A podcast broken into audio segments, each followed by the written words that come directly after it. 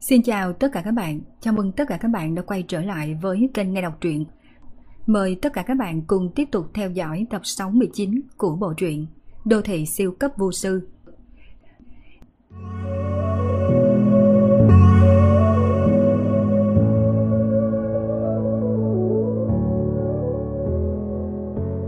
Chư vị đạo hữu, xuất hiện đi.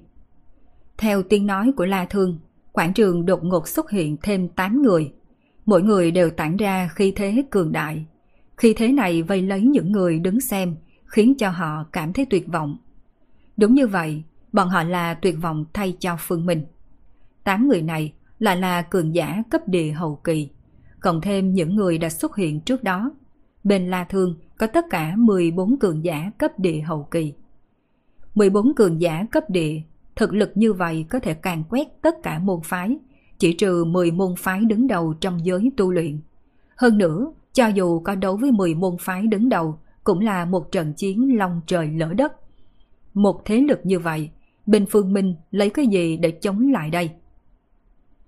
Quảng tán tử Hàng ngôn băng không thể nén nổi cơn giận dữ, ánh mắt dừng trên người một trong tám cường giả địa cấp. Đó là một lão giả mặc đào bào âm dương. Đồ lòng lan dạ sói. Năm xưa, ngươi và ta đều cùng gặp bổ thiên chí tôn, đều nhận ân huệ của ngài. Sắc mặt của quản tán tử hơi khó coi, nhưng ngay lập tức hừ lạnh một tiếng đáp. Đúng, năm xưa, ngươi và ta hai người đều cùng lúc gặp được bổ thiên chí tôn. Nhưng hắn chỉ dạy ta một câu, còn đối với ngươi lại dốc lòng chỉ bảo cả một ngày giải đáp tất cả vấn đề liên quan đến tu luyện mà ngươi đưa ra. Dựa vào cái gì? Dựa vào cái gì? Ngươi có thể có được hắn chỉ bảo. Còn ta thì không. Hắn phân biệt đối xử như vậy. Dựa vào cái gì còn muốn ta biết ơn hắn? Nghe quản tán tử nói như vậy, hàng quân băng trợn mắt nghiến răng. Bổ thiên chí tôn nói đúng. Người tâm thuật bất chính nhiều người, tu luyện càng cao, chỉ làm hại người càng nhiều mà thôi. Năm đó, Hàng ngôn Băng từng lén hỏi Bổ Thiên Tôn Sư vì sao quản tán tử thỉnh giáo lại không muốn chỉ bảo. Cho dù về thiên phú tu luyện của quản tán tử mạnh hơn ông. Lúc ấy, Bổ Thiên Chí Tôn trả lời với ông như thế này.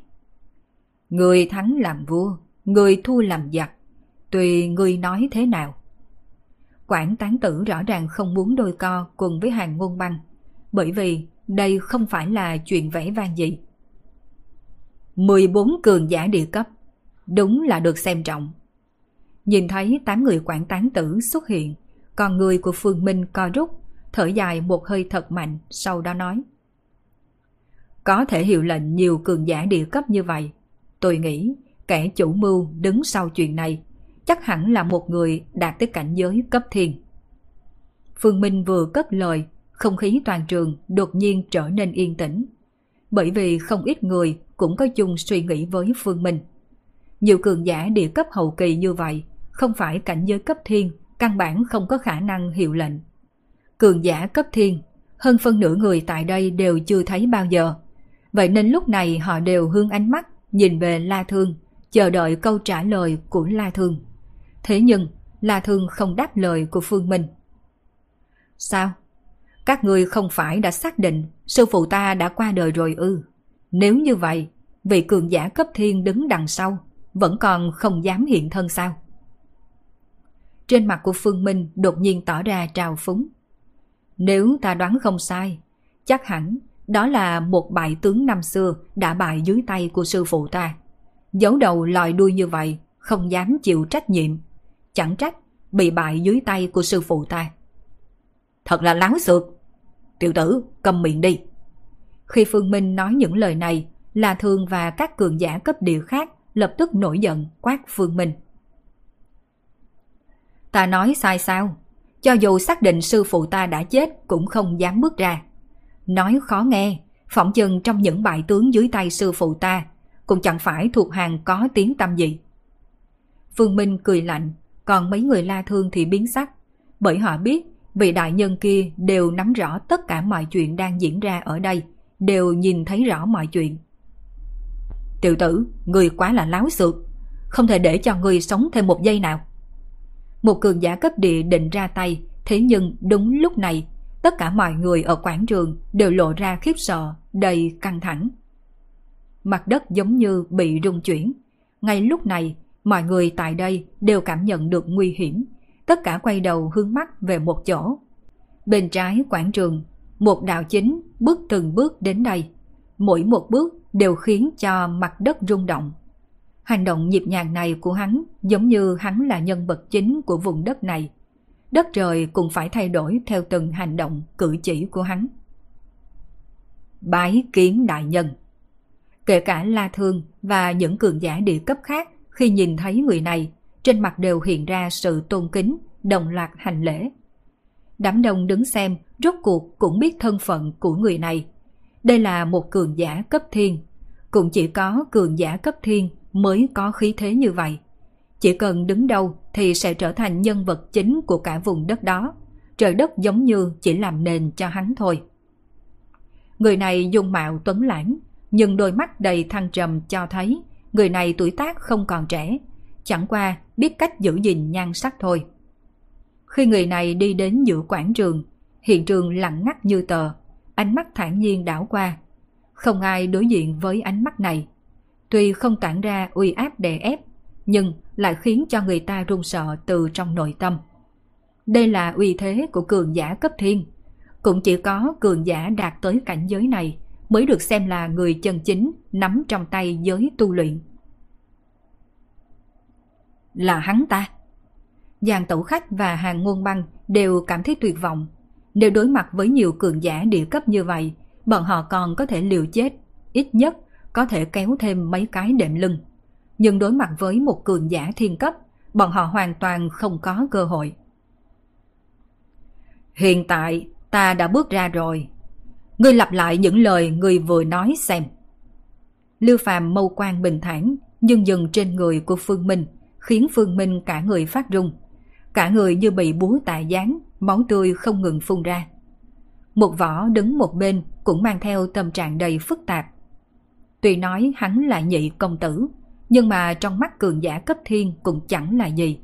Đến bây giờ hắn cũng đã hiểu, căn bản không phải là hắn ta thuyết phục được La thường Kẻ chủ mưu sau lưng tất cả chuyện này là người này. Chỉ sợ, ngay khi thân phận của Phương Minh được phơi bày, người này đã bố trí kế hoạch như vậy rồi. Lưu Phạm, người, một cường giả cấp thiên, lại ra tay với hậu bối. Chẳng lẽ không sợ thế nhân cười nhạo hay sao? Hàng quân băng mở miệng muốn ngăn, nhưng mà Lưu Phạm vừa hạ mắt, sắc mặt của lão liền tái nhợt. Lúc trước bị lục đinh thần tướng bao vây còn không đánh bại được lão. Vậy mà đối diện với ánh mắt của cường giả cấp thiên, lão đã không chịu nổi. Đạt được cảnh giới như Lưu phàm đại nhân, tất cả tùy tâm, thế nhân ai dám bất kính là thường mở miệng nịnh hót, nhưng lời lão ta nói cũng là sự thật. Cường giả đạt đến cảnh giới cấp thiên, vô luận làm cái gì đều không có ai dám bất kính. Cho dù có oán hận thì cùng lắm cũng chỉ lén lút chửi một hai câu. Đúng, hơn nữa điều tiếc nuối đối với Liêu Phạm Đại Nhân là sau khi Đại Nhân xuất quan, bộ thiên chí tôn đã mất, không thể nào tự tay báo thù. Quảng tán tử cũng mở miệng hùa theo. Nghe vậy, trong đám đông, không ít người cảm thấy kỳ. Họ thừa nhận lưu Phạm Đại Nhân thực lực rất mạnh, nhưng nói dám tìm bổ thiên chí tôn để báo thù, có phải là hơi giả tạo quá hay không? Chênh lệch giữa thiên cấp và chí tôn so với chênh lệch giữa họ và cấp thiên thì còn lớn hơn nhiều. Phương Minh đột nhiên cất tiếng cười to, mà tiếng cười của hắn cũng hấp dẫn sự chú ý của mọi người. Sắp chết đến nơi rồi. Tiểu tử, ngươi còn cười được sao? La Thương khinh thường nói. Các ngươi nói, hắn tiếc nuối, không có cơ hội tìm sư phụ ta để báo thù có đúng không? Biểu tình của Phương Minh đột nhiên thay đổi, trở nên đầy thâm ý, không hề để ý máu tươi nơi khóe miệng mình. Tại đây có thể cho hắn cơ hội này. Đến giờ này, Phương Minh rốt cuộc đã hiểu vì sao trước kia sư phụ để cho hắn ba cọng tóc. Có lẽ sư phụ sớm đoán trước được, một khi thân phận của hắn bị bại lộ, thế nào những cường giả năm xưa bị sư phụ đàn áp cũng sẽ tìm mình báo thù. Sau khi Phương Minh nói ra những lời này, sắc mặt của đám người La Thương liền thay đổi, trong nháy mắt trở nên hoảng hốt. Đến lúc này rồi mà ngươi còn nói dối. Chúng ta đã sớm điều tra, Bổ Thiên Chí Tôn đã chết rồi. Vài giây sau là thường mới khôi phục tinh thần. Lão dùng ánh mắt khinh thường nhìn Phương Minh. Lão ta thấy có vẻ như Phương Minh vẫn chưa từ bỏ ý đồ muốn dối gạt. Thế nhưng Lưu Phạm Đại Nhân đã điều tra rất kỹ, không có khả năng có sai sót. Tiểu tử, đừng có giả vờ giả vịt. bộ Thiên Chí Tôn đã chết, cho dù ngươi có ở đây bị đặt cũng là vô dụng thôi.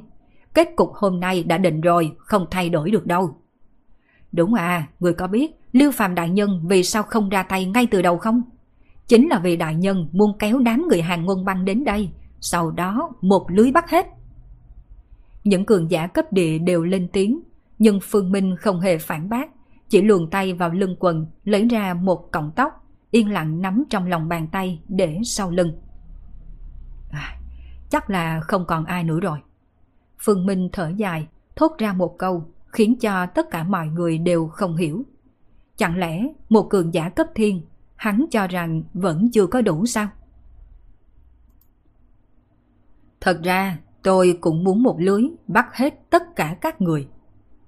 Phương Minh nhẹ nhàng thở ra một hơi. Lưu Phàm lấy bản thân làm mồi nhữ, dụ những kẻ chịu ân huệ của sư phụ hắn ra, một lưới bắt hết, mà hắn cũng có ý tưởng giống như vậy muốn một lần giải quyết hết những kẻ có ý giết mình. Dù sao, sư phụ hắn chỉ để lại cho hắn ba sợi tóc, mà hắn đã sử dụng mất một sợi rồi.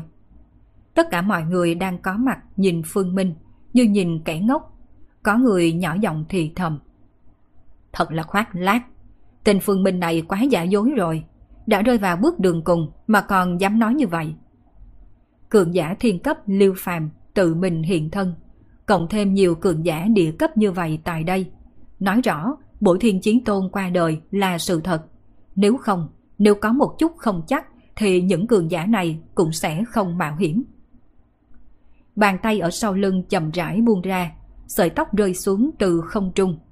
Mà trong nháy mắt, khi sợi tóc của sư phụ Phương Minh rơi, Lưu Phàm tự hồ cảm nhận được điều gì, chân mày cau. Đột nhiên, ngoài dự liệu của mọi người, Liêu Phạm đột nhiên ra tay với Phương Minh. Một nắm tay khổng lồ xuất hiện, che phủ một nửa bầu trời, hướng về Phương Minh vỗ xuống.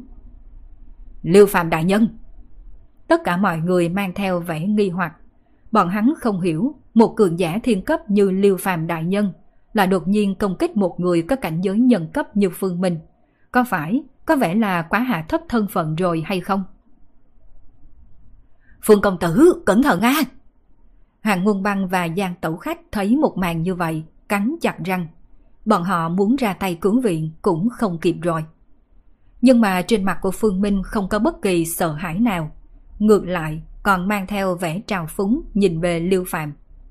Mà cũng đúng vào lúc này, trong giây phút bàn tay to sắp đập xuống, một bàn chân đột ngột xuất hiện trong không trung. Một chân này xuất hiện, trực tiếp đạp lên bàn tay to bàn tay to thành thế thật lớn kia trong phút chốc tiêu tan thành mây khói.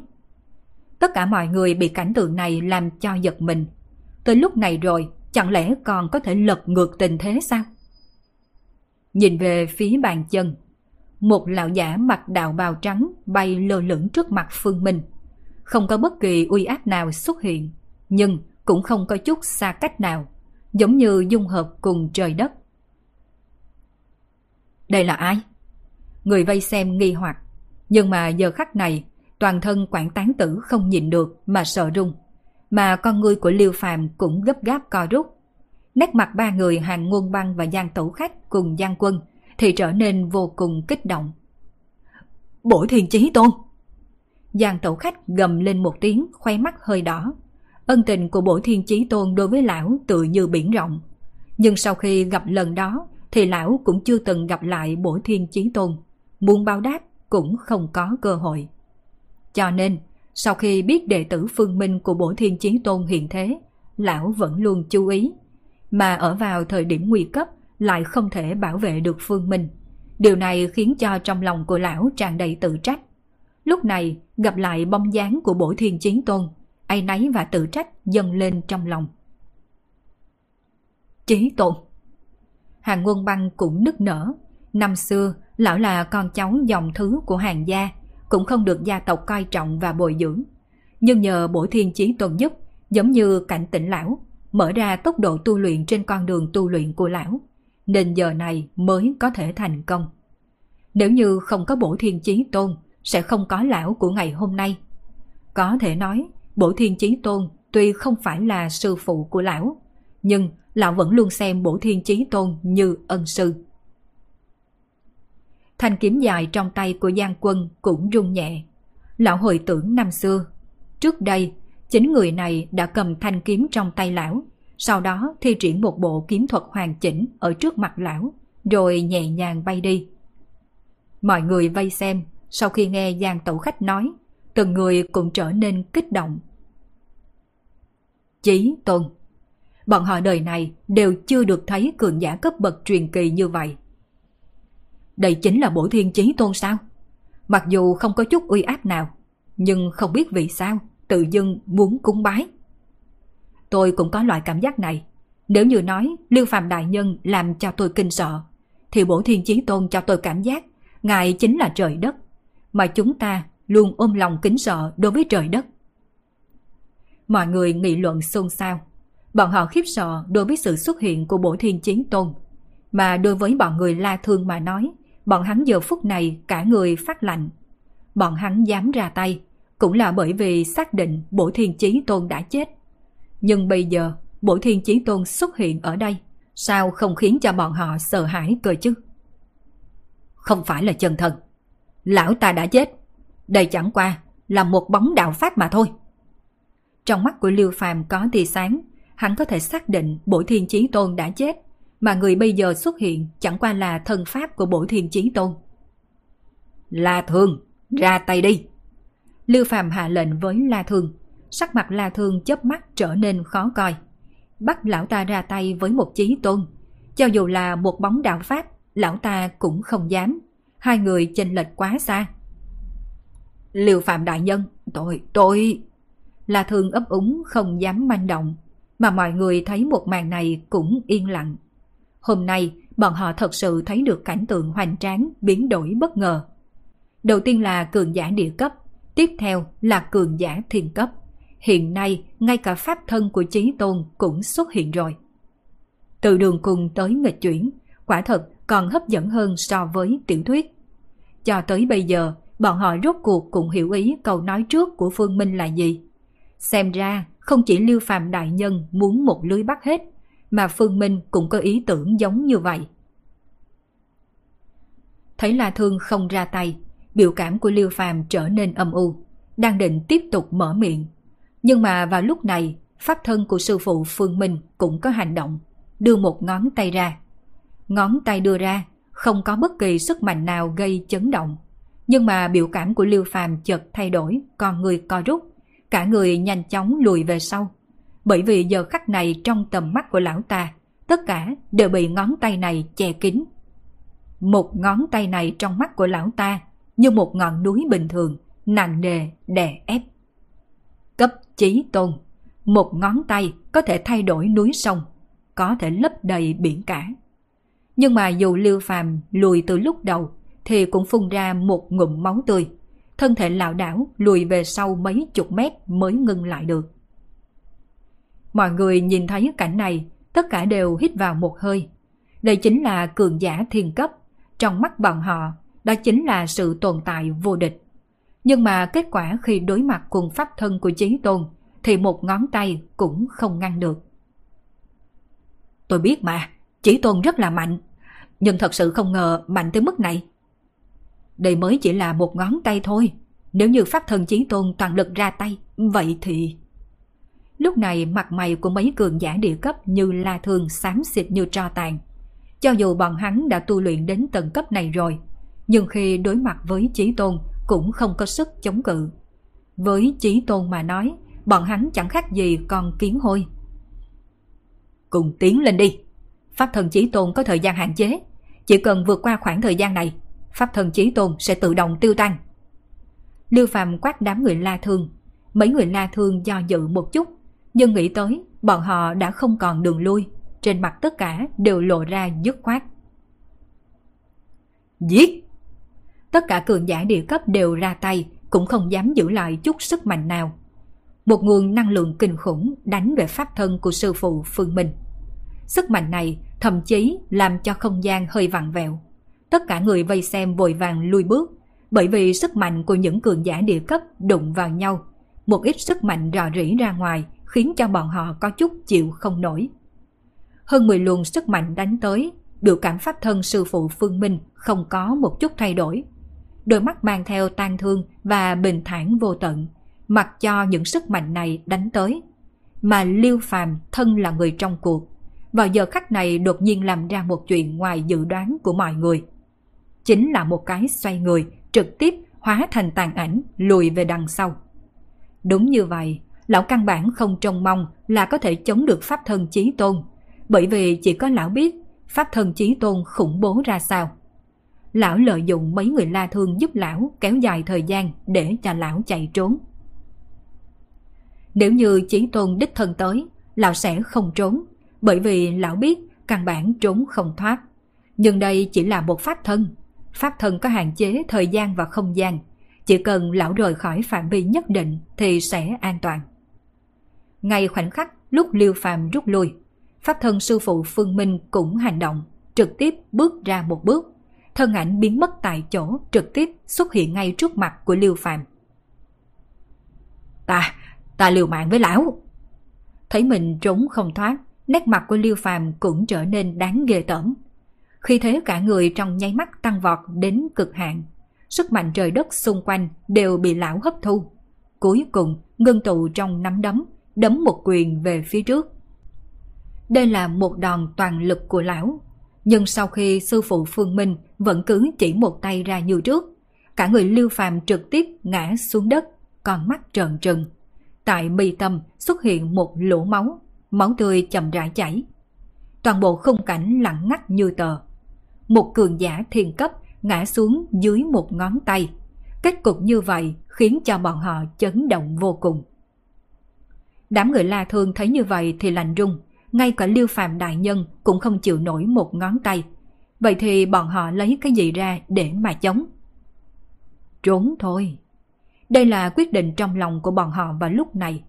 Chớp mắt, hơn 10 vị cường giả địa cấp như La Thương nhào nhào bỏ chạy khắp nơi. Dưới cái nhìn của bọn họ, nếu như chỉ chạy trốn một hướng thì không thoát. Hiện nay chỉ có thể hy vọng pháp thân của bổ thiên chí tôn đuổi theo giết những người khác, mà mình thì may mắn tránh thoát. Nhưng mà trong một chốc, một vị cường giả địa cấp trực tiếp nổ tung, hóa thành một đóa hoa máu rực rỡ trên không trung.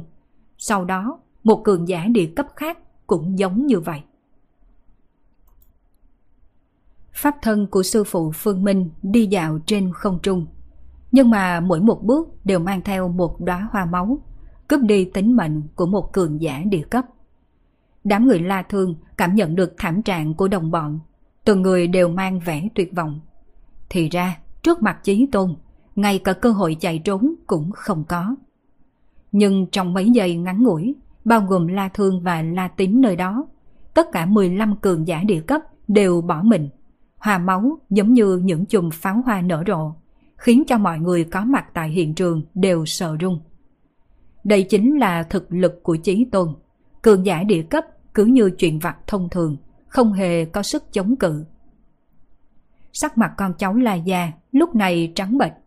Lão Tổ và cả hai trưởng lão La Gia đều bỏ mình rồi. Toàn bộ La Gia đã tổn thương nguyên khí nặng nề. Mà điều này không có nghĩa là kết thúc. Không! Một trưởng lão La Gia cách khá xa lại không ra tay, đột nhiên mặt mày kinh hãi. Bởi vì ánh mắt pháp thân chí tôn của sư phụ Phương Minh nhìn về hắn. Điều này làm cho hắn sợ đến vỡ mật. Nhưng mà sau tiếng thét, thân thể trưởng lão La Gia này cũng nổ tung thành đóa hoa máu. Tất cả người vây xem chỉ cảm thấy toàn thân rét run, nhất là những cường giả địa cấp giữa những người vây xem. Ngay cả thở cũng cẩn thận, sợ trở thành người vô tội bị tiêu diệt và lây. Đừng giết tôi, mọi chuyện không liên quan đến tôi. lại là một trưởng lão La Gia không chịu nổi sự khủng hoảng này, điên cuồng chạy trốn. Chỉ là lúc hắn xoay người trốn chạy, thân thể nổ tung, máu huyết văng lên người mấy đệ tử La Gia bên cạnh. Mấy đệ tử La Gia này ngay cả máu cũng không dám lau, cứ căng thẳng cứng người đứng ở nơi đó. Lại là một đóa hoa tươi nổ tung, lại là một trưởng lão La Gia bị diệt. Đây là cảnh đơn phương tàn sát, toàn bộ hiện trường lặng ngắt như tờ, không người nào dám mở miệng nói chuyện, cho dù là con cháu là Gia, giờ khắc này cũng đều mất đi ý chí liều mạng chiến đấu, mặt xám như trò tàn, đứng tại chỗ. Liều mạng đối với một cường giả cấp bậc chí tôn, bọn họ lấy cái gì ra để mà chiến? Bọn họ hiện nay chỉ hy vọng phát thân bổ thiên chí tôn chỉ giết chết cường giả địa cấp trở lên. Nếu không, đám đệ tử tổ trạch của nhà họ La, một người cũng trốn không thoát. Pháp thân của sư phụ Phương Minh sau khi tiêu diệt tất cả trưởng lão La Gia đang có mặt. Đột nhiên ánh mắt nhìn về một hướng xa. Sau một khắc, nơi đó cũng truyền đến một tiếng rống thống khổ giận dữ. Một vài đệ tử La Gia nhìn về hướng kia, trong lòng rung lên. Bởi vì hướng đó là hướng sân, nơi một trưởng lão La Gia của bọn hắn đang bế quan. Trưởng lão kia đang trùng kích địa cấp tầng 3 cho nên dù là lễ của lão tổ cũng chưa từng xuất hiện, nhưng bây giờ lại chết như vậy. Tất cả cường giả địa cấp trở lên của La Gia, ngoài trừ La Thiên vẫn còn ở tổ địa, tất cả người khác đều bỏ mình. Đám người vây xem nhìn La Gia, trên mặt lộ ra đồng tình. Sau trận chiến này, La Gia hoàn toàn rơi xuống, hơn nữa nguy cơ của La Gia vừa mới bắt đầu. Không có lão tổ nhà họ La, không có những trưởng lão địa cấp này, thế lực khác tất nhiên sẽ ra tay với La Gia. Dù sao, La Gia cũng chiếm không ít tài nguyên. Giới tu luyện vốn chính là thế giới hiếp yếu sợ mạnh. La Gia bị suy yếu, thế lực khác tất nhiên là biết bỏ đá xuống giếng. Đây là không thể nghi ngờ. Mà La Gia có thể hay không ở những thế lực này bỏ đá xuống giếng vượt qua vẫn là không biết pháp thân sư phụ Phương Minh không ra tay nữa. Điều này khiến cho những đệ tử La Gia kia thở vào một hơi. Bổ thiên chí tôn! Hàng Quân Băng và Giang Tẩu Khách nét mặt kích động nhìn về sư phụ Phương Minh. Nhưng mà sư phụ Phương Minh lại không nghe thấy lời của bọn họ nói. Điều này khiến cho mặt của hai người lộ ra vẻ mất mát. Hai vị tiền bối, sư phụ tôi đúng là đã phi thăng. Đây là pháp thân sư phụ để lại cho tôi và thời điểm nguy hiểm thì dùng. Phương Minh mở miệng, đến lúc này hắn cũng không giấu giếm. Bởi vì việc này giấu không được. Sự tình hôm nay tất nhiên sẽ truyền khắp giới tu luyện. Tin tức sư phụ hắn đã phi thăng cũng sẽ bị toàn bộ giới tu luyện biết. Khuôn mặt hai người gian tẩu khách và hàng ngôn băng mang theo vẻ bừng tỉnh. Nghe được Phương Minh nói lời này, khoe mắt cũng ửng đỏ. Đây là tình cảm thật.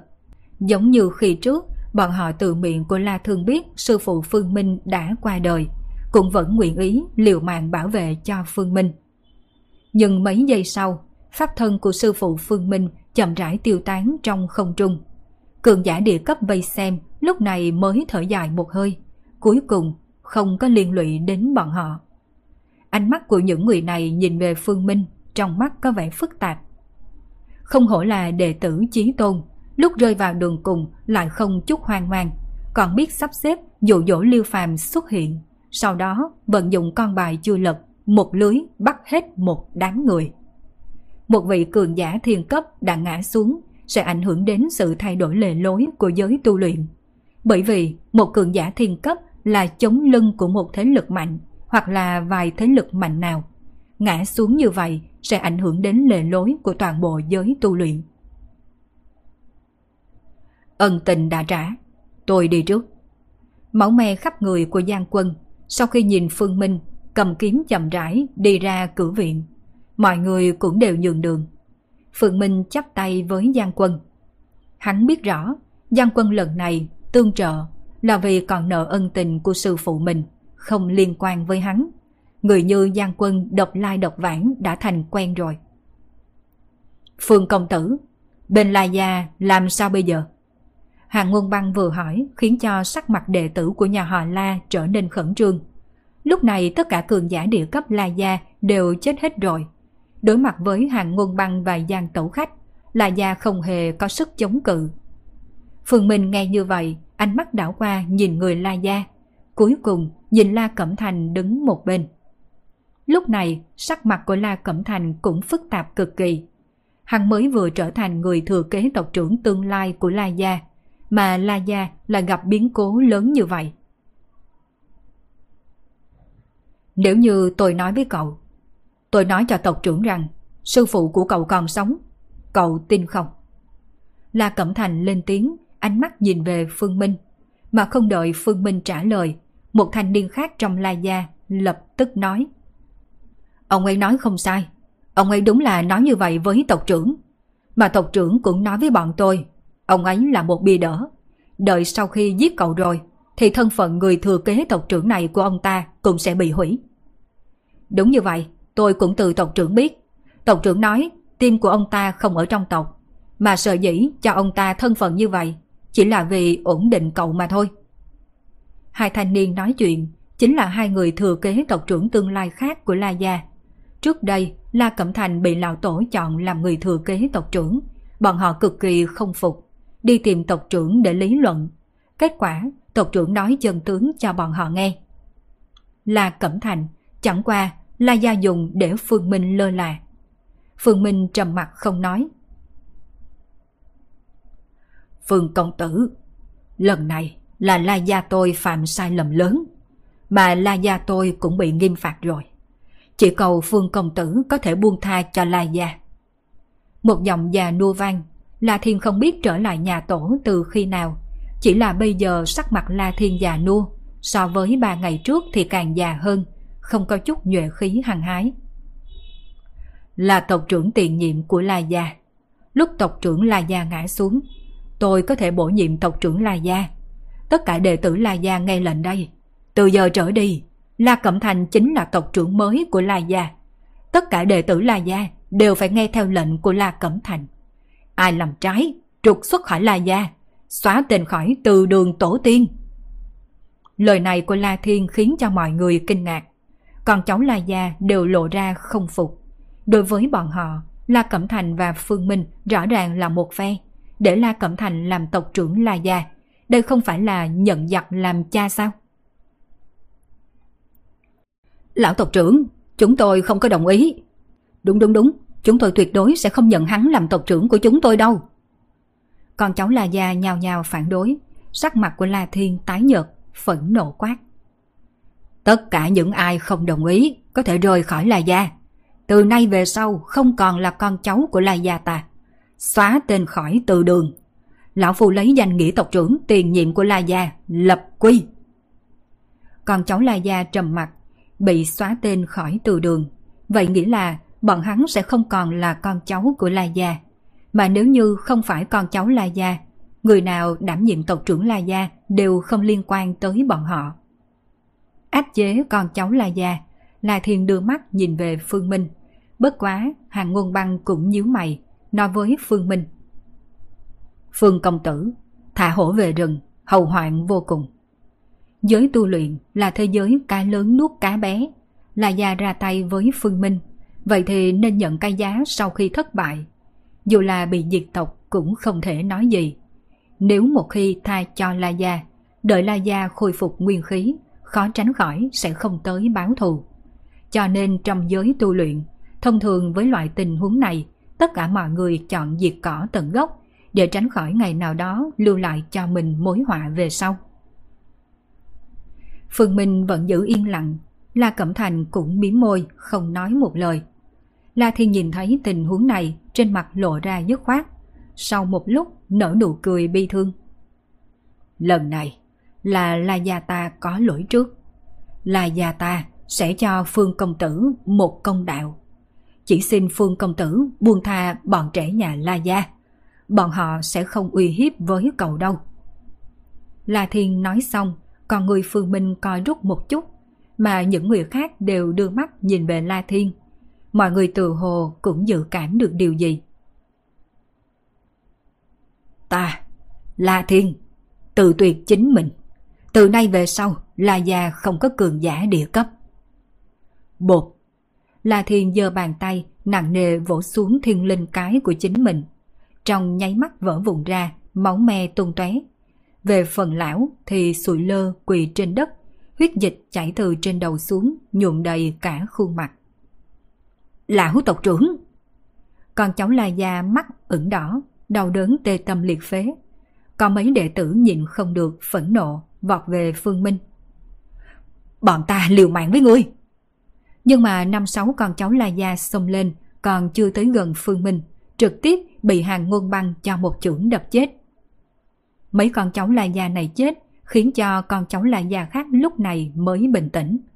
Bọn họ lúc này mới nhớ tới, nếu như không cho La Cẩm Thành đảm nhiệm tộc trưởng, rất có thể một người La Gia cũng không còn. Phương công tử, xin ngài buông tha La Gia một con đường sống. Tự phế thiên linh cái, mắt của La Thiên trợn trừng, trên mặt mang theo vẻ trông mong. Trên thực tế, lão hiện nay đã là đèn cạn dầu, sợ dĩ còn chưa chết, chính là vì có chấp niệm này. La Cẩm Thành, đảm nhiệm La Gia tộc trưởng, còn cháu La Gia có thể miễn chết. Lúc Phương Minh nói những lời này, La Thiên rốt cuộc cũng nhắm mắt, trên mặt lộ ra nụ cười. Cảm ơn, cảm ơn Phương Công Tử. Mọi người thấy dáng vẻ của La Thiên, không ít người trên mặt lộ ra vẻ đồng tình. Nhưng những lão giả kia thật ra không có thay đổi sắc mặt. Đây chính là giới tu luyện, một thế giới cá lớn nuốt cá bé, lấy thành bại, luận thắng thua. Là gia thua vì tiếp tục bảo tồn, hết thảy cường giả địa cấp toàn bộ đều phải chết. Bởi vì cường giả địa cấp không chết, Phương Minh không có khả năng buông tha La Gia. Mà La Thiên cũng hiểu điều này, cho nên lựa chọn tự sát. Chỉ có như vậy, Phương Minh mới xem xét buông tha cho La Gia. La Thiên cũng tính là một đời kiêu hùng. Ông ta lựa chọn như vậy, đúng là La Gia có lợi nhất. Trong đám người, có người cảm thán. La Thiên biết rất rõ ràng, nếu như chỉ vẹn vẹn bắt Phương Minh buông tha La Gia thì chưa đủ. Bởi vì ngoại trừ Phương Minh ra, tất nhiên thế lực cường giả khác trong quá khứ có ân oán cùng La Gia sẽ bỏ đá xuống giếng. Thế nhưng, để cho La Cẩm Thành đảm nhiệm chức tộc trưởng của La Gia, mà La Cẩm Thành và Phương Minh có mối quan hệ tốt. Nếu muốn bỏ đá xuống giếng với La Gia, thì người ta phải cân nhắc một chút có nên ra tay hay không, có thể khiến cho Phương Minh khó chịu không. Đây mới là lý do tại sao La Thiên phải nhường La Cẩm Thành đảm nhiệm chức vị tộc trưởng. Không chỉ vì để cho Phương Minh buông thai cho La Gia, càng là vì tìm cho La Gia tấm bùa hộ mạng. Mà với Phương Minh, hắn sợ dĩ lựa chọn như vậy. Thứ nhất, bởi vì không muốn ra tay giết quá nhiều mạng người. Lần này La Gia ghim hắn, biết dân tướng cũng chỉ có những cấp trên của La Gia. Lấy La Dung mà nói, thật sự thì chiêu đại hắn như khách quý. Ngoài ra, để cho La Cẩm Thành đảm nhiệm chức tộc trưởng của La Gia, chuyện này cũng phù hợp với quyền lợi của Phương Minh. Mặc kệ quan hệ giữa hắn cùng La Cẩm Thành có bao nhiêu phức tạp, nhưng có một chút, trong mắt người ngoài, La Cẩm Thành thân thiết với hắn. Chỉ cần có điểm này, con cháu La Gia sẽ không thật sự phục La Cẩm Thành. La Cẩm Thành nếu muốn chân chính nắm giữ La Gia, sợ rằng cũng không có dễ dàng gì. La Gia tối thiểu sẽ có một đoạn thời gian rất dài nội đấu cùng nhau. Đương nhiên, điểm quan trọng nhất là Thiên cũng hiểu nhất. Tất cả cường giả địa cấp của La Gia đều đã chết hết. Hiện nay, trong số con cháu La Gia, người mạnh nhất cũng chưa vượt qua nhân cấp. Không có cường giả địa cấp, La Gia không có tính uy hiếp đối với Phương Minh. Điểm tự tin này Phương Minh vẫn có. Một La Gia vừa nội loạn vừa không có uy hiếp, Phương Minh nguyện ý thấy. Mà hiểu rõ việc này, toàn bộ hiện trường chỉ có ba người. Phương Minh, La Cẩm Thành cùng La Thiên đã chết. Chỉ có La Thiên mới biết quan hệ của Phương Minh và La Cẩm Thành bây giờ. Phương Công Tử, một võ thì xử lý ra sao? Tại đây có rất nhiều cường giả địa cấp.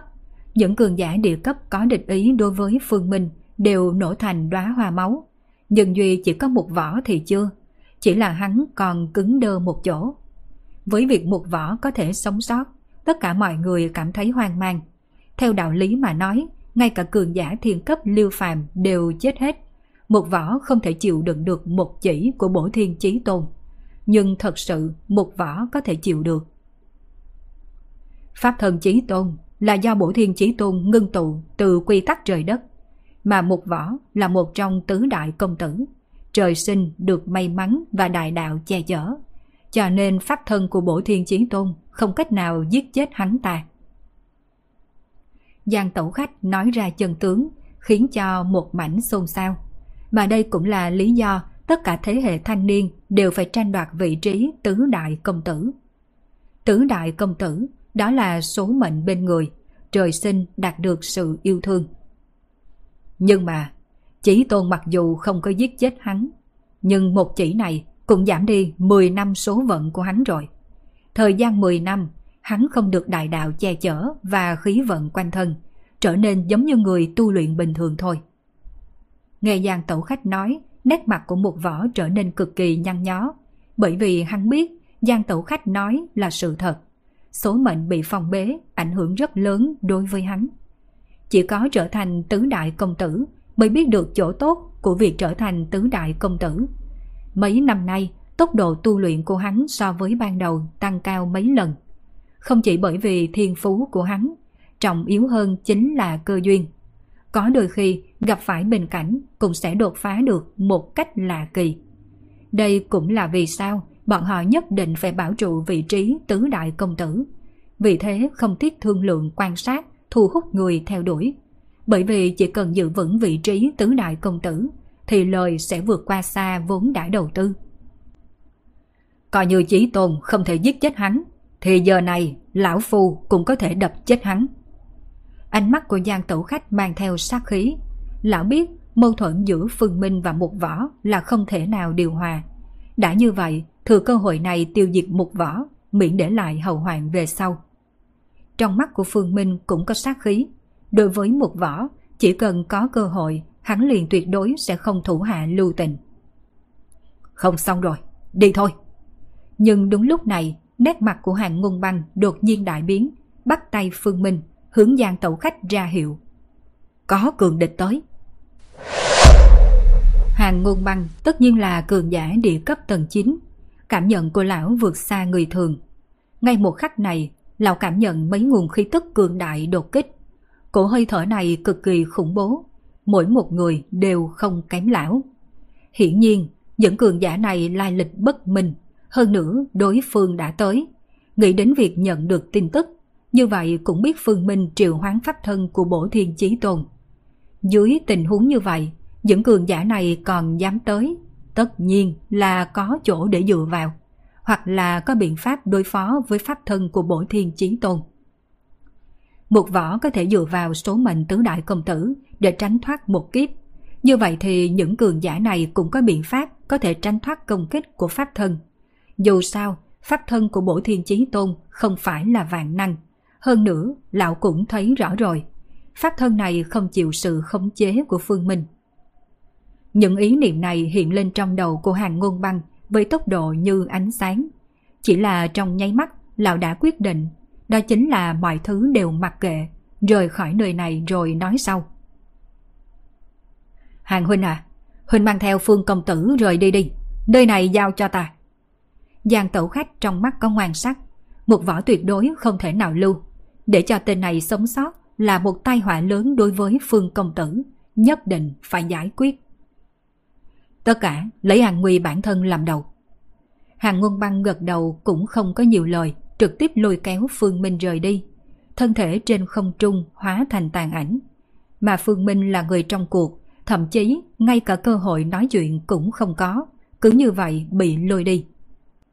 Sau khi hàng ngôn băng lôi kéo Phương Minh rời đi chưa được 3 giây, Giang tẩu khách đánh một chưởng về một võ. Dừng tay! Mấy tiếng hét phẫn nộ cũng truyền đến, nhưng mà sau khi nghe được tiếng hét phẫn nộ, Giang tẩu khách chẳng những không thu tay, ngược lại sắc cơ trên mặt càng sâu, quyết tuyệt một chưởng đánh vào đầu của một võ. Nhưng mà lúc này sức mạnh của mấy người kia cũng đánh tới, làm cho tay của Giang tẩu khách trật một chút. Không thể nào vỗ trúng thiên linh cái của một võ, mà rơi vào lỗ tai và nửa bên mặt trên của một võ Máu huyết văng ra, một bên tai và nửa bên mặt của một võ đều bị bổ xuống. Cả người bởi vì bị ngăn mà không thể nào lên tiếng. Nhưng từ biểu tình trên khuôn mặt có thể thấy hắn có bao nhiêu đau đớn. Một chưởng không thể nào đánh ngã được một võ. Dàn tẩu khách không thu tay. Dù cho lão đã thấy bốn bóng người xuất hiện giữa không trung. Tuy nhiên lại tiếp tục tung ra một chưởng. Muốn chết sao? Giữa không trung, bóng dáng của bốn vị lão giả xuất hiện. Vào giờ khắc này đồng loạt công kích dàn tẩu khách, ngăn cản dàn tẩu khách. Bốn vị cường giả địa cấp tầng 9 liên thủ một kích. Giang tẩu khách căn bản không có chịu nổi, trực tiếp bay ra ngoài như một con diều đứt dây. Mà một chuỗi cuối cùng này của lão vẫn không thể nào đánh trúng đầu của một võ. Nhị công tử Bốn vị cường giả địa cấp tầng 9, hai vị đi về nhị công tử, mà hai vị kia đi về gian tẩu khách. Còn thiếu một chút. Nhìn thấy hai lão giả đi về mình, trong mắt của gian tẩu khách có vẻ tiếc nuối. Chỉ cần nhanh hơn một giây, lão đã có thể đánh chết một võ rồi, hoàn toàn thay phương công tử giải quyết tên cựu địch lớn này. Người muốn tìm chết sao? Trong mắt của hai lão giả mang theo sát khí, hừng đông hôm nay, lão tổ trong tộc đột nhiên tâm huyết dân trào. Sau đó mời một cường giả đỉnh cao thiên cơ nhất môn bói một quẻ. Kết quả, một quẻ đầu tiên bói. Nhị công tử lúc này sợ rằng có nguy hiểm đến tính mệnh. Đối với một gia bọn hắn, nhị công tử là hy vọng của một gia, tuyệt đối không cho phép gặp chuyện không may. Cho nên, lão tổ sau khi bói ra, lập tức ra lệnh cho bọn họ tới đây. Đừng nói nhảm, giết hắn trước đi. Giang tẩu khách cất tiếng cười to. Nếu muốn giết ta, vậy các người cũng phải để lại cho ta một tấm đệm lưng. Đúng là nói khoác mà không biết ngượng.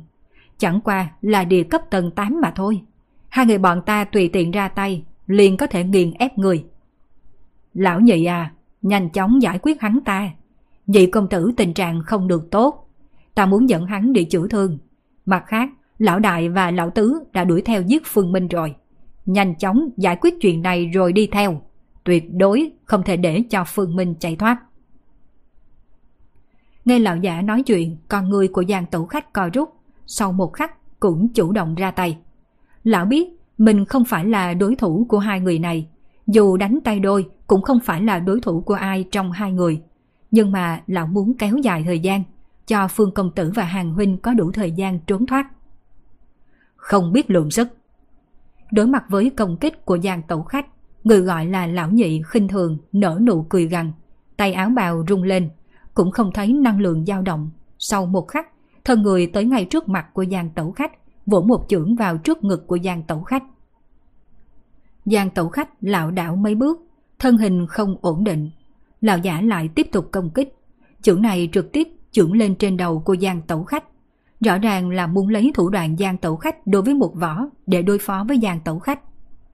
Một tiếng thống khổ hét lên từ miệng của Giang tẩu khách. Nửa khuôn mặt của Giang tẩu khách bị tróc mất, lộ ra xương hàm u mịch. Cả người nhìn vô cùng ghê tởm. Nhưng cho dù là vậy, Giang tẩu khách vẫn không ngã xuống, không để ý nỗi thống khổ của mình. Hai tay gắt gao bắt một cánh tay của lão giả, sau đó dán thật chặt toàn bộ thân hình vào. Cút ngay! Khí tràn toàn thân của lão giả nhộn nhạo, nhưng là không còn cách nào bỏ giang tẩu khách ra. Nhất là bởi vì khoảng cách gần như vậy, hắn coi như muốn đá vào cẳng chân cũng là không được. Lão giả nắm tay thành quyền, nện từng cái vào đầu của giang tẩu khách. Toàn bộ phần đầu lộ ra của giang tẩu khách cũng bị đánh nát, nhưng mà hai tay vẫn không buông ra. Mà người vây xem trên mặt cũng lộ ra vẻ không đành lòng. Một cường giả địa cấp tầng 8, nếu như không phải là vì cuốn lấy đối thủ, cho dù là chết cũng có thể rời đi một cách hãnh diện, mà không phải giống như bây giờ. Tất cả mọi người đều rõ, Giang Tẩu Khách là tranh thủ thời gian cho Phương Minh chạy trốn. Hàng tiền bối Rời khỏi sân của La Gia, Phương Minh nghe được tiếng hét của Giang Tẩu Khách truyền từ bên trong viện, cước bộ dừng một chút. Đừng có ngừng, tiếp tục đi đi. Lão Giang sống nhiều năm như vậy, đã nghĩ được cách rời đi. Chúng ta cần phải mau mau rời khỏi nơi này. Hàng ngôn băng cũng dừng, nhưng lập tức lôi kéo Phương Minh tiến lên trước. Bởi vì lão biết Giang Tẩu Khách lựa chọn ở lại nơi đó không chỉ vì giải quyết một võ, mà còn là vì kéo dài thời gian. Mục gia, cường giả tới lần này tuyệt đối không ít, mà theo lão biết, mục gia ngoài trừ 10 vị cường giả địa cấp, còn có một vị lão tổ thiên cấp. Nếu như vị lão tổ thiên cấp kia tự mình chạy đến, hắn cùng Phương Minh căn bản không có khả năng chạy thoát. Hiện nay chỉ có thể cược lão giả thiên cấp kia chưa có tới thôi. Hàng tiền bối à? Tôi còn một lần triệu hồi. Vô dụng mà thôi. Người nhà một võ nhanh như vậy đã tới rồi. Nếu như tao đoán không sai, chắc là ông tổ nhà họ Mục đã dự tính đến chuyện gì rồi. Bởi vì ông tổ nhà họ Mục và lão tổ thiên cơ môn có quan hệ tốt.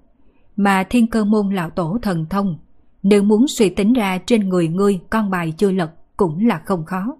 Hướng chi, hiện nay dụng cụ truyền tin phát triển như vậy. Nếu như không sai, thì những người vây xem kia đã truyền tin tức ra ngoài. Dưới tình huống như vậy, những người đó còn dám ra tay, tất nhiên là ỷ vào có biện pháp giải quyết pháp thân của Chí Tôn. Pháp thân Chí Tôn thực lực tuy là mạnh, nhưng cũng chính bởi vì pháp thân, cho nên có chỗ nào thiếu hụt. Nếu như đối phương có chuẩn bị, thì có thể sẽ vô hiệu. Đây chính là lý do hàng ngôn băng phải dẫn Phương Minh đi. Nếu không, pháp thân Chí Tôn vừa ra, coi như là ông tổ nhà họ Mục cũng ngõm tại đây. Tốc độ của hàng băng ngôn rất là nhanh, nhanh chóng dẫn Phương Minh rời khỏi tổ La Gia. Mắt thấy sắp đi vào trung tâm thành phố. Chỉ cần vào khu náo nhiệt, dù là người nhà họ Mục thì cũng không dám ra tay trước mặt người khác. Đây là quy định của quốc gia và giới tu luyện quyết định. Trừ phi một gia muốn thành địch nhân của cả quốc gia. 15 phút, chỉ cần qua 15 phút, Phương Minh và Hàng Ngôn Băng có thể tạm an toàn. Phương công tử, cậu tiếp tục đi đi. Ta quay trở về tiếp ứng cho lão Giang. Ước chừng lão Giang lúc này cũng phá vây rồi. Hàng ngôn băng đột nhiên dừng bước, ánh mắt nhìn về phía Phương Minh. Lão Giang, cộng thêm ta, bọn họ còn không làm gì được đâu. Hàng tiền bối, cẩn thận à. Phương Minh không nói gì thêm, hắn thấy với thực lực của Giang Tẩu Khách và hàng ngôn băng, chỉ cần không gặp được cường giả thiên cấp tự bảo vệ mình không có bất kỳ vấn đề gì. Bởi vì hắn không rõ thực lực của mục gia, chỉ là dựa theo suy đoán của mình thôi. Ta muốn đi, thì không thể giữ. Hàng quân băng cười ha ha một tiếng, cho Phương Minh một ánh mắt an tâm. Lập tức không nói, xoay người trở về phía đường cũ. Phương Minh cũng không dừng, hắn biết tình huống ngay trước mặt, hắn không giúp được gì cho hai vị tiền bối. Duy nhất có thể làm là để cho mình an toàn, để tránh khỏi hai vị tiền bối phải phân tâm. Cho nên Phương Minh không biết là sau khi hắn đi khỏi mấy phút, Hàng ngôn băng cũng ngừng bước chân, ánh mắt mang theo dứt khoát, nhìn về hai bóng người phía trước đang đi tới rất nhanh. Hàng ngôn băng, giao người ra đây. Hai người này là người của một gia, mà hàng ngôn băng cũng không phải giống như lão nói với Phương mình trở về đi tiếp ứng cho dàn tẩu khách lão cảm ứng được phía sau có khí tức cường đại càng ngày càng tới gần. Lão cố tình ở lại là vì chính muốn dây dưa hai người này cho Phương Minh có thời gian chạy thoát. Kết thúc tập 69 của bộ truyện Đô thị siêu cấp vô sư. Cảm ơn tất cả các bạn đã theo dõi. Mời tất cả các bạn cùng tiếp tục theo dõi tập 70 của bộ truyện Đô thị siêu cấp vô sư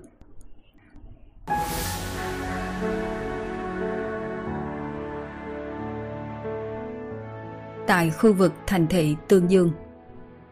Phương Minh sau khi nhận được một cuộc gọi, cả người đột nhiên dại ra. Điện thoại là Niệm Giao Băng gọi tới. Lúc ở La Gia, Niệm Giao Băng xin số. Niệm Giao Băng nó rất là đơn giản, chỉ có hai câu. Một võ không chết, dàn tẩu khách và hàng ngôn băng chết. Trốn, chạy ra khỏi đất nước này.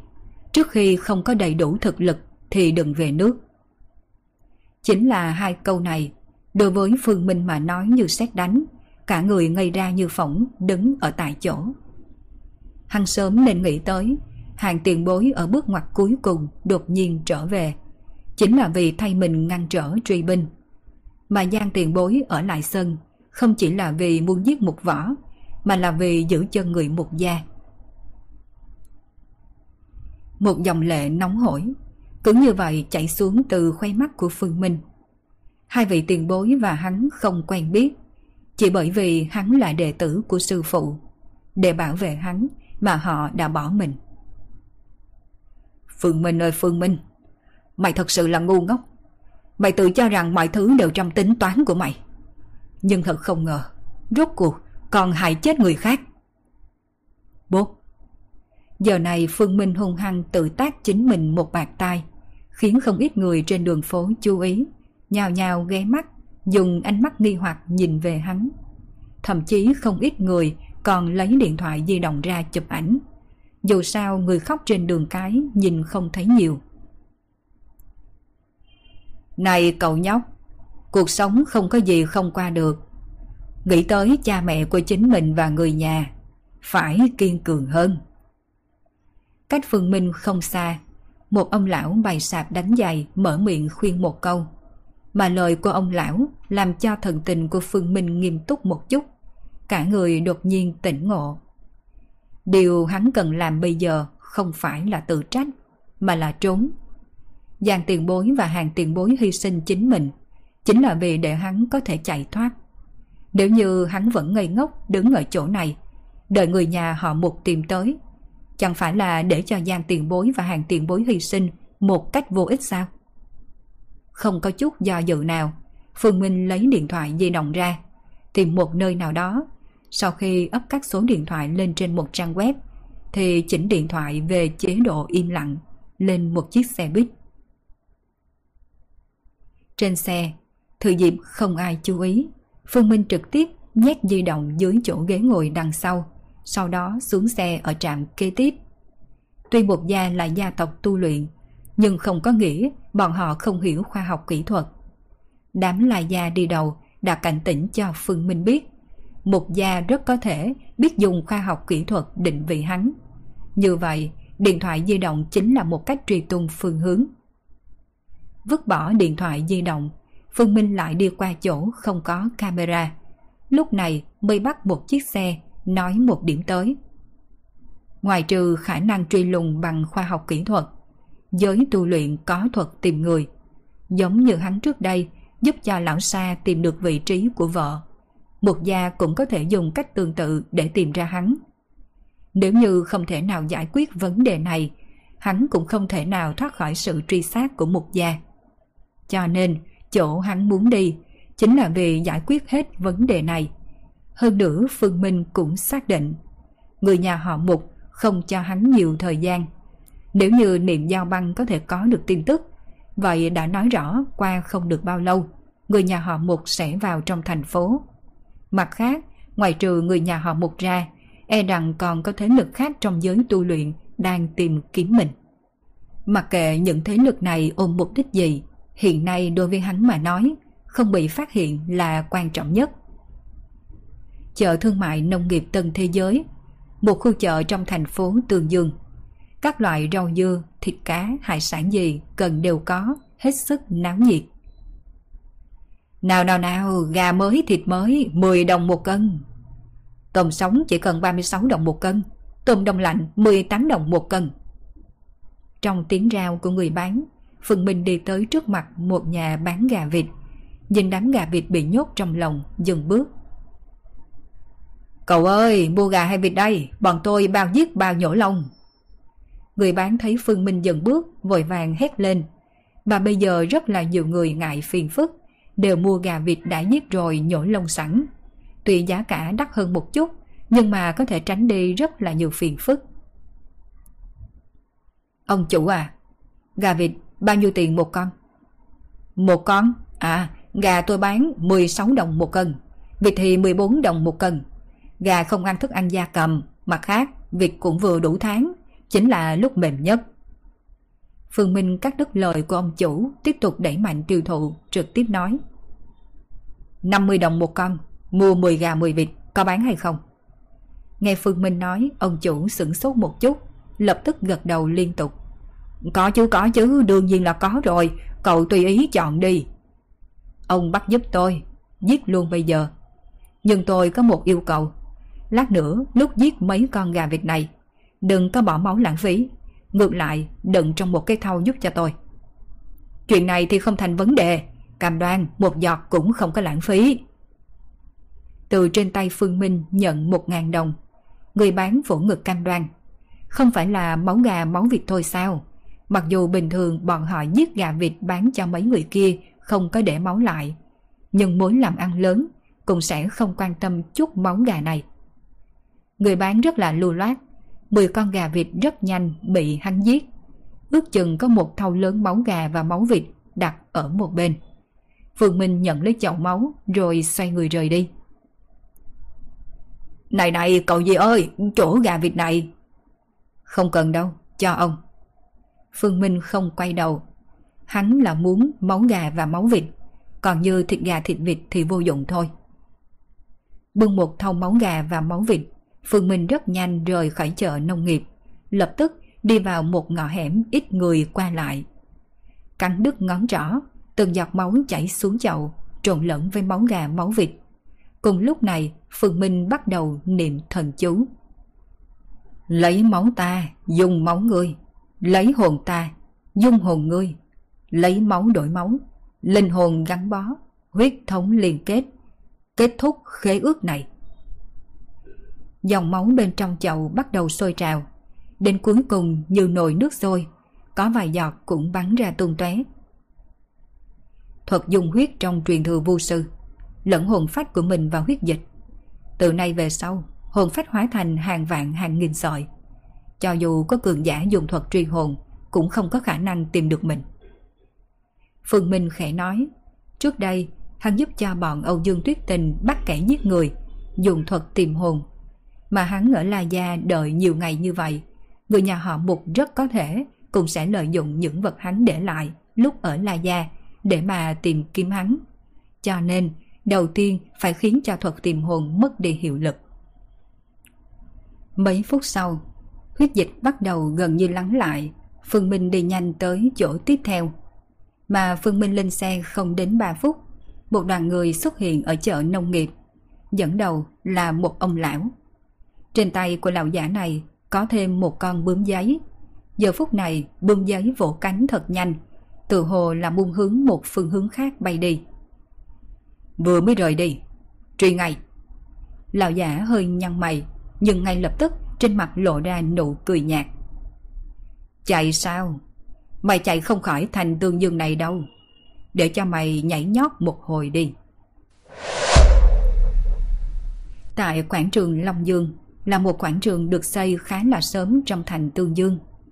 Nơi này có nhiều người lớn tuổi hóng mát nghỉ ngơi, mà ở một góc của quảng trường thì có thêm một đám bồ câu. Bình thường có mấy đôi tình lữ trẻ tuổi chạy đến nơi này cho bồ câu ăn, thậm chí còn có không ít người chạy đến nơi này chụp hình. Ông chủ à, bán cho tôi một túi đồ ăn cho bồ câu. Ờ được được được. Cầm túi thức ăn bồ câu, Phương Minh đi tới một cái góc không người, mở túi ra, rồi trộn thức ăn bồ câu với huyết dịch, nhẹ nhàng khuấy đều một chút. Phương Minh đi tới giữa đàn bồ câu. Bởi vì thức ăn bồ câu, những chim bồ câu này nhanh chóng bay về phía Phương Minh. Tất cả đều tụ xung quanh Phương Minh. Này cậu kia, cậu làm gì vậy chứ? Không thấy chúng tôi đang quay quảng cáo sao? Cậu không thể nào cho chúng ăn trễ một chút ư? Cách đó không xa, có một cô gái xinh đẹp đang ngồi ở giữa đàn bồ câu, nở nụ cười với một bên ống kính. Hiển nhiên, không phải là quay phim chụp hình, mà là quay phim quảng cáo. Nhưng Phương Minh cũng không có phản ứng lời nói của đối phương, chỉ nhanh chóng vung toàn bộ thức ăn bồ câu xuống đất. Đợi đến khi tất cả bồ câu đều ăn xong, chân phải của Phương Minh dẫm mạnh xuống đất một cái. Vốn dĩ, bồ câu đang an tĩnh ăn, đột nhiên thất kinh toàn bộ bay đi. Đội ngũ quay chụp đối diện thấy như vậy, toàn bộ đều trợn tròn con mắt. Cái này, Huyền Huyền à, như thế này làm sao mà quay chụp được? Xong rồi, những con chim bồ câu này vừa bay đi, ít nhất là hôm nay sẽ không trở về đâu. Đội ngũ quay phim bên kia tất cả đều dùng ánh mắt phẫn nộ nhìn về Phương Minh. Thậm chí trong đó có hai người đàn ông ỷ mình vóc dáng cao to đi về phía Phương Minh. Này, cậu là cố ý đến gây chuyện hay sao? Phương Minh liếc nhìn hai người đàn ông này, không để ý. Hắn bây giờ không có thời gian phản ứng đối với những người này. Sau khi giải quyết mấy vấn đề này, bây giờ hắn cần phải chạy trốn. Này, cậu điếc hay là bị câm? Một người đàn ông trong đó định vỗ vai Phương Minh. Chỉ là tay của anh ta còn chưa đụng tới vai của Phương Minh thì thống khổ kêu trên một tiếng, trực tiếp ngã rầm trên mặt đất. Người đàn ông còn lại đang định ra tay, thấy như vậy thì ngây ngẩn cả người. Bởi vì hắn còn không nhìn thấy bạn mình ngã ra sao. Trong khoảng thời gian ngắn, không biết nên làm như thế nào bây giờ. Phương Minh không để ý những người này, lạnh lùng liếc mắt nhìn đối phương, lập tức nhanh chóng rời đi. Bởi vì hắn không dám hứa chắc, đợi tiếp nữa, có bóp nát cổ hai người kia hay không. Trong lòng của hắn giờ phút này tràn đầy giết chóc và cừu hận. Duy nhất một điểm lý trí làm cho hắn có thể bảo trì thành tỉnh. Tiểu thư huyền huyền, người này quá là giả man. Cứ để cho hắn đi hay là chúng ta báo cảnh sát? Thôi quên đi, báo cảnh sát cũng là phiền phức. Cứ quay vậy đi, không được thì đợi ngày mai. Lăng huyền huyền lắc đầu, mà nghe được lời cô, những người khác cũng không nói gì. Dù sao, người này chính là chủ của họ. Chủ nói như vậy, bọn họ cũng không có gì để mà nói.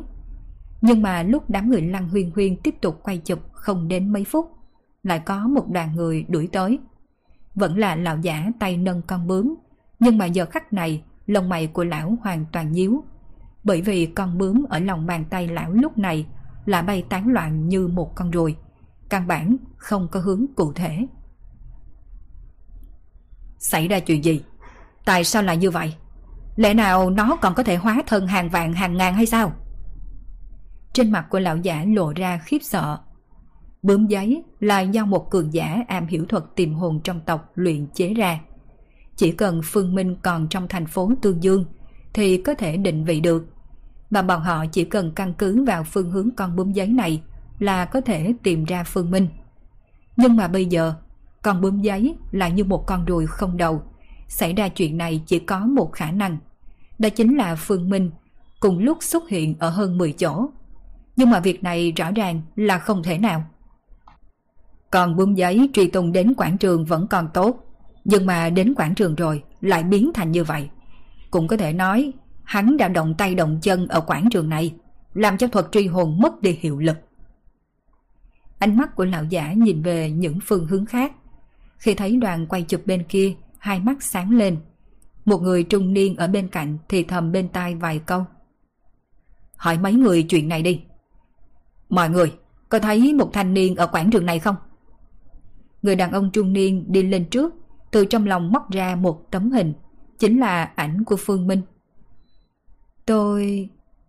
Gặp qua rồi, mới vừa rồi, hắn ta đi hướng kia. Lăng huyền huyền chỉ một hướng, người đàn ông trung niên trên mặt lộ ra sắc mặt vui mừng, vội vàng chạy về bên người lão giả. Không bao lâu, đoàn người lão giả đi về phía lăng huyền huyền chỉ. Huyền huyền, rõ ràng cậu ta đi bên kia, sao cô lại lừa bọn họ chứ? Lăng huyền huyền nghe bạn mình nói thì nở nụ cười tiểu ma nữ. Không có gì, chính là cảm thấy chơi vậy thì vui thôi. Rời quảng trường 10 km, Phương Minh đi vào một quán cà phê. Hiện tại tạm thời bỏ truy tung, hắn phải vạch ra một kế hoạch chạy trốn khỏi thành phố Tương Dương cho thật tốt. Ở lại thành phố Tương Dương này càng lâu thì càng nguy hiểm. Người nhà họ Mục chắc chắn sẽ không ngừng điều người phái qua đây. Tuy trên tay hắn còn có một sợi tóc của sư phụ mình, nhưng chỉ có thể là dùng lần nữa thôi. Một khi dùng hết mà vẫn không thoát, vậy thì hắn sẽ không còn khả năng chạy thoát nữa rồi. Xe lửa và bến xe thì không thể. Người nhà họ Mục tất nhiên sẽ bố trí người khắp nơi. Tất cả hai đường ra khỏi thành phố không thể đi. Nhưng mà một gia dù sao chỉ là một gia tộc, không thể nào phong tỏa toàn thành. Cho nên hắn vẫn có cơ hội. Mà hắn cần phải dùng tốc độ nhanh nhất để trà trộn ra khỏi thành phố. 10 phút sau, Phương Minh từ quán cà phê đi ra, bắt một chiếc taxi, bảo tài xế chạy về phía hướng đông nam. Phía trước xảy ra chuyện gì? Tai nạn giao thông sao? Ngay lúc xe sắp tới quốc lộ, tài xế cũng dừng. Bởi vì phía trước đã xảy ra tai nạn xe. Đã chận hơn phần nửa con đường rồi. Bác Tài à, quay đầu lại đi. Phương Minh nhìn thoáng qua ngoài cửa sổ, ở cách đó không xa, có mấy người đàn ông đang đứng, ánh mắt dò xét khắp nơi. Quay đầu sao? Nhưng nếu quay đầu thì sẽ đi lòng vòng nhiều đường lắm đó. Không có việc gì đâu, tôi sẽ đưa cho anh thêm nhiều tiền. Thấy tài xế quay xe, Phương Minh ở trên xe cũng cau mày. Người nhà họ Mục không có khả năng phong tỏa thành phố, cho nên chỉ có thể nghĩ ra loại tai nạn giao thông phủ kín đường. Có thể Mục gia cũng không có khả năng dựng tai nạn giao thông ở mỗi con đường như vậy, chỉ có thể là mang tính lựa chọn thôi. Vậy tại sao Mục gia có thể đoán chuẩn xác hắn muốn rời đi từ con đường này? Phải biết rằng từ Tương Dương đi qua những thành thị khác có ít nhất là 20 con đường. Ngoài trừ quốc lộ ra còn có huyện lộ và hương lộ. Đây là trùng hợp sao? Hà Huynh, thế nào? Có kết quả chưa?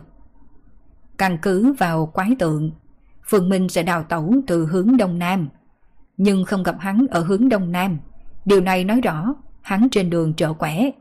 Ta tính lại một quẻ khác.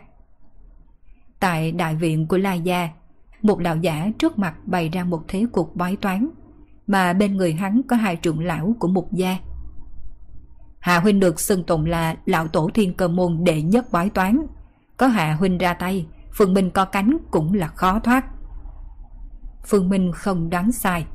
Phương hướng chạy trốn của hắn sợ dĩ bị người nhà họ mục đáng trúng là bởi vì có cường giả thiên cơ môn giúp cho một gia bói toán, tính ra phương hướng hắn thoát đi. Khốn long tại giả, kiến điền xuất lợi, điền vi song hoàng nhật, nhật sinh hỏa, hỏa thuộc nam, nam diện hỏa đại. Lúc này hẳn là Phương Minh chạy trốn theo hướng Tây Nam. Nửa giờ sau Bác Tài, tình hình bên đường thắng lợi có thể nào tìm hiểu giúp cho tôi không? Ồ được chứ, tôi có bạn chạy bên đường đó, để tôi hỏi giúp cho cậu nha. Bác Tài gọi điện thoại, đến khi cúp điện thoại có chút hoang mang. Gặp quỷ rồi, bạn tôi nói 10 phút trước, đường thắng lợi bên kia cũng xảy ra tai nạn xe.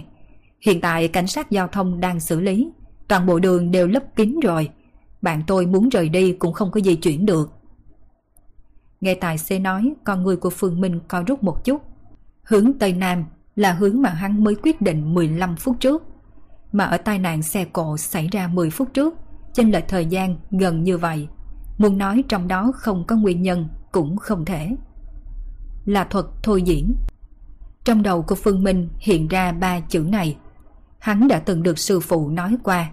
Có chút am hiểu thuật thôi diễn, cường giả có thể thôi diễn ra hướng đi của một người.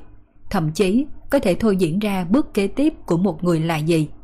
E rằng lúc này có cường giả am hiểu thuật thôi diễn như vậy đang thôi diễn hướng đi của hắn. Cũng có thể nói nếu như không thể để cho người thôi diễn không thôi diễn được hướng hắn thoát đi, hắn căn bản không trốn thoát được. Mà thời gian càng lâu, một khi đến tối, đối với hắn càng thêm bất lợi. Hắn nhất định phải nghĩ ra biện pháp giải quyết vấn đề này.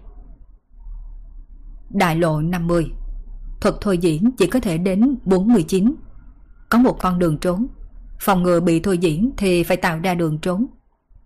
Phương Minh nhớ tới lời dạy của sư phụ, Mỗi người trong giây phút sinh ra kia Thì để lại một dấu vết Ở trên quy tắc đại đạo của trời đất. Mà cái gọi là người thôi diễn Chính là tìm được dấu vết này Mới bắt đầu tiến hành thôi diễn. Đương nhiên, Thôi diễn không phải là vạn năng.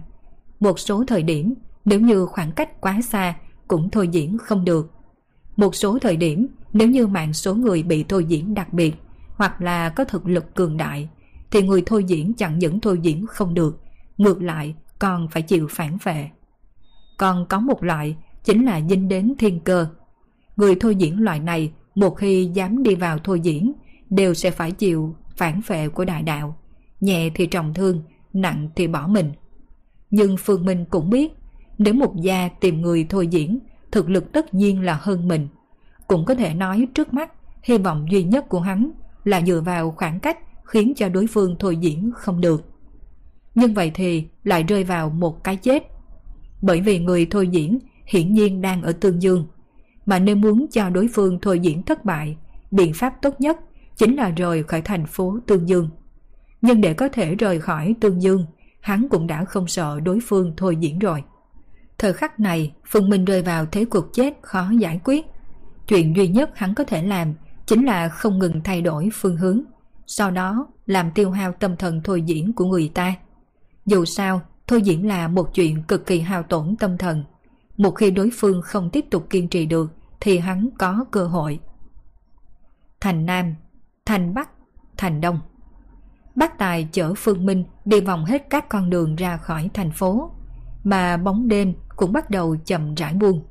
Cuối cùng, toàn bộ thành phố Tương Dương đều được bật đèn rực rỡ, nghênh đón buổi tối. Bác Tài à, chở tôi tới quán bà nào náo nhiệt nhất thành Tương Dương đi.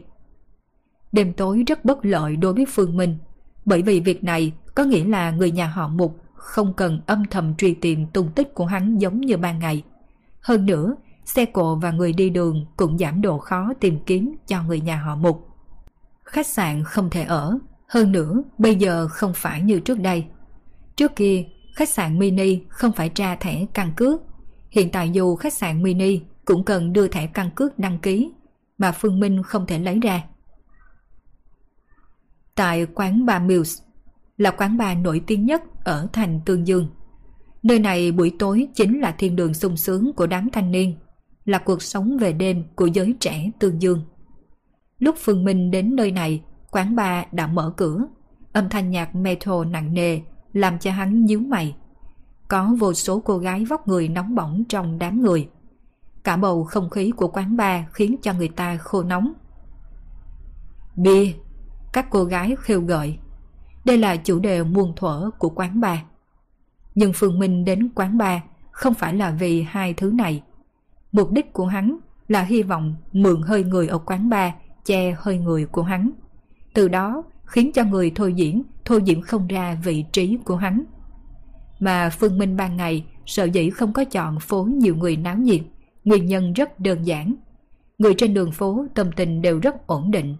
Tâm tình ổn định, dân khí tràn cũng rất ổn định. Giữa hai bên cũng không quấy nhiễu. Cho nên Phương Minh đang đợi trong đám người cũng là vô dụng thôi. Nhưng mà quán bar thì khác. Người tới quán bar bởi là vì chất cồn hoặc là nguyên nhân nào đó mà khí tràng của mỗi người đều trở nên cực kỳ không ổn định. Khí tràng của mỗi người đều sẽ phiền đến những khí tràng khác hoặc hòa hợp lẫn nhau. Từ đó làm cho khí tràng nơi này cực kỳ hỗn loạn. Cũng trong tình huống hỗn loạn này, vì thế sẽ khiến phán đoán về phương diện nam nữ xảy ra vấn đề, cũng rất dễ dàng xuất hiện chuyện tình một đêm. Đối với Phương Minh mà nói, chỉ có loại khí tràn hỗn loạn này mới có thể che khí cơ của hắn, không bị người thôi diễn phát hiện ra. Gọi một ly rượu, Phương Minh ngồi một mình, nhìn những người thanh niên bên cạnh đang nhảy nhót điên cuồng. Này anh đẹp trai, em có thể nào ngồi ở đây không? Một cô gái ăn bận xinh đẹp đi tới, thân thể đường cong chữ S, lộ ra hơi nửa bộ ngực trắng nõn, mùi hương trên người bay đến mũi của Phương Minh. Có thể. Phương Minh không từ chối, bởi vì hắn muốn để cho mình hòa vào quán bar, không để cho người khác cảm giác được điều khác thường. Cô gái này ngược lại là có thể yểm trợ cho hắn. Anh đẹp trai, em có thể gọi một ly không? Cô gái đó tới gần Phương Minh, hơi thở nhẹ như lan, đôi mắt quyến rũ đưa tình liếc mắt nhìn Phương Minh. Không có vấn đề. Phương Minh nở nụ cười. Cô gái này chắc là mấy em gái kinh doanh rượu của quán bar. Giá cả của các loại rượu trong quán bar lớn như vậy đều có giá sẵn. Lúc bưng lên phục vụ sẽ nói cho khách hàng biết bao nhiêu tiền. Nói trắng ra, là quán bar nắm rõ suy nghĩ của mấy tay săn gái.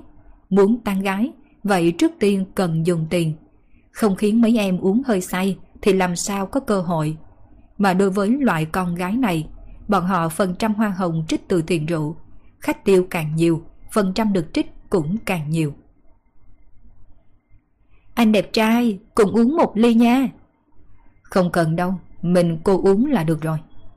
Phương Minh nhíu nhíu mày, thấy cô gái này cũng dính xác, trực tiếp mở miệng từ chối.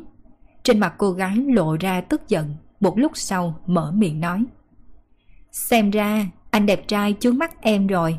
Hay là anh đẹp trai nói cho em biết anh thích dạng gì. Em tìm cho anh đẹp trai một người nha. Quán bà bọn em kiểu con gái nào cũng có cho anh chọn đó. Nói rồi không đợi Phương Minh đáp, cô gái này quẩy mông rời đi. Huyên Huyên à, có một thằng ngốc, em có muốn đi không? giám dấp mặc dù không đẹp trai, nhưng tuổi vẫn tính không là lớn đâu. Thoạt nhìn cũng là nhã nhặn, cũng sẽ không động tay động chân. Chị Đan à, lần trước chị cũng nói như vậy. Kết quả tên khách kia uống nhiều rồi động tay động chân. Em xem chút nữa bị chai bia đập vào đầu đó.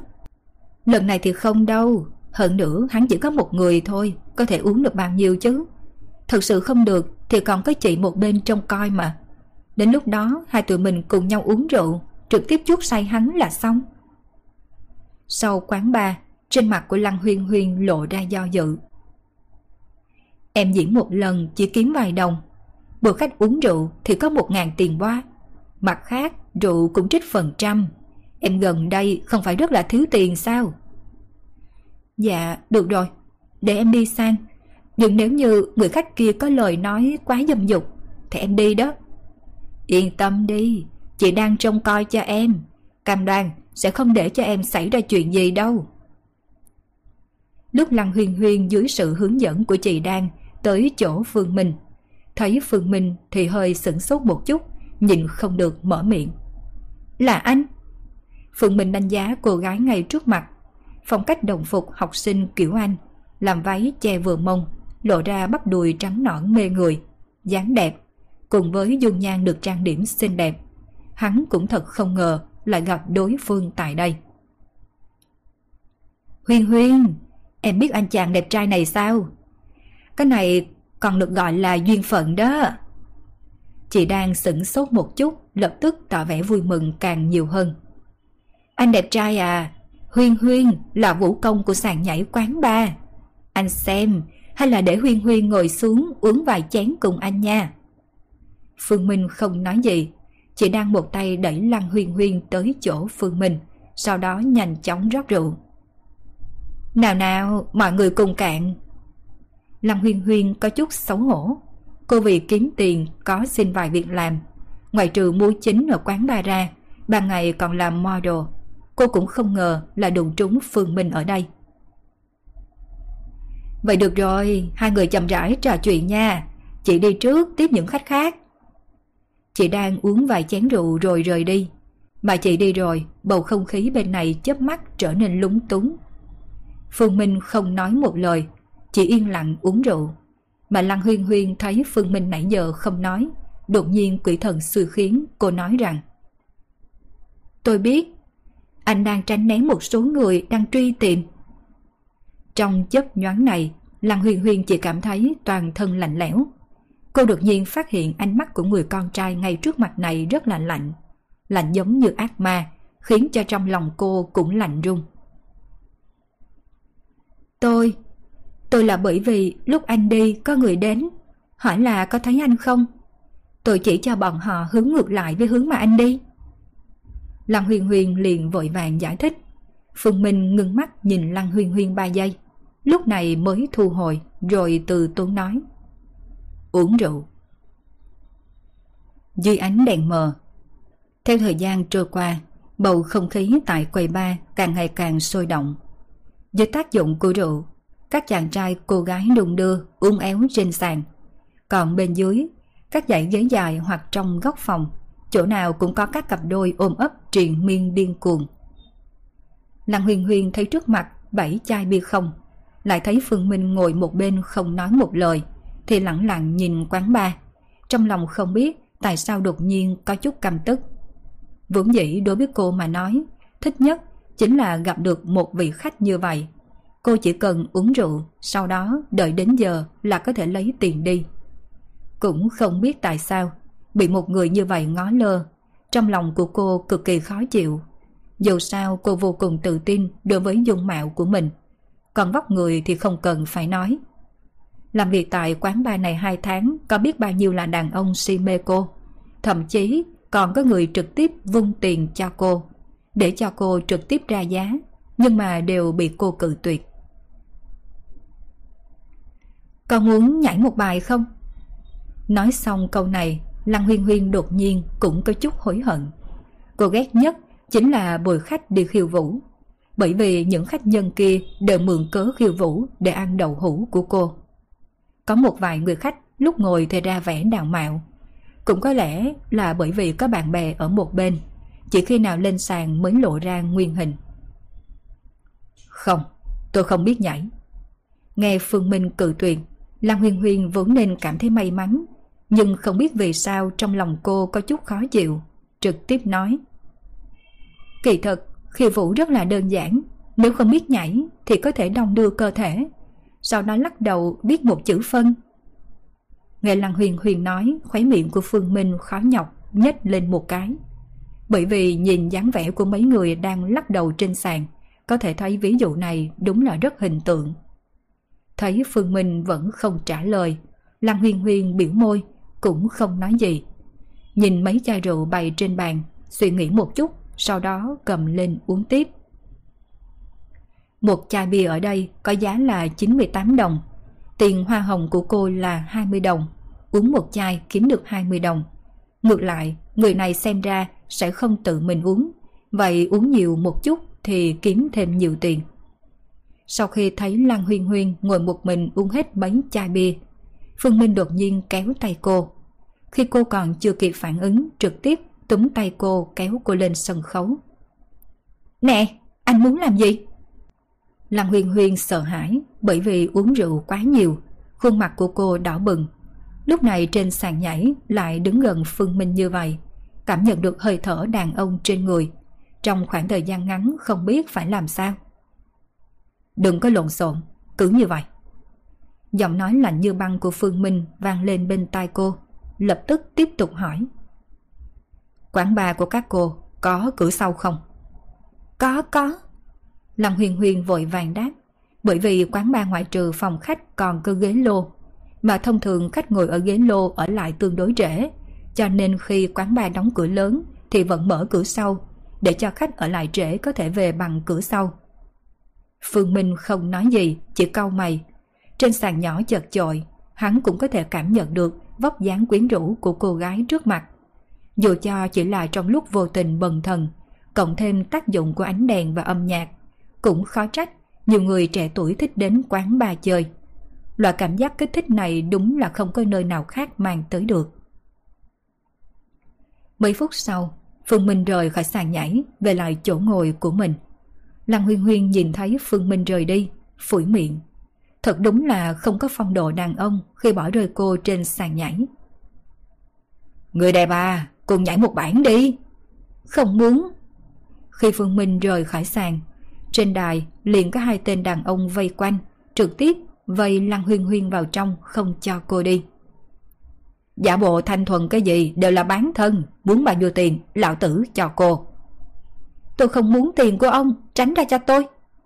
Ăn mặc hở hang như vậy, còn không phải là muốn khêu gợi bọn đàn ông sao?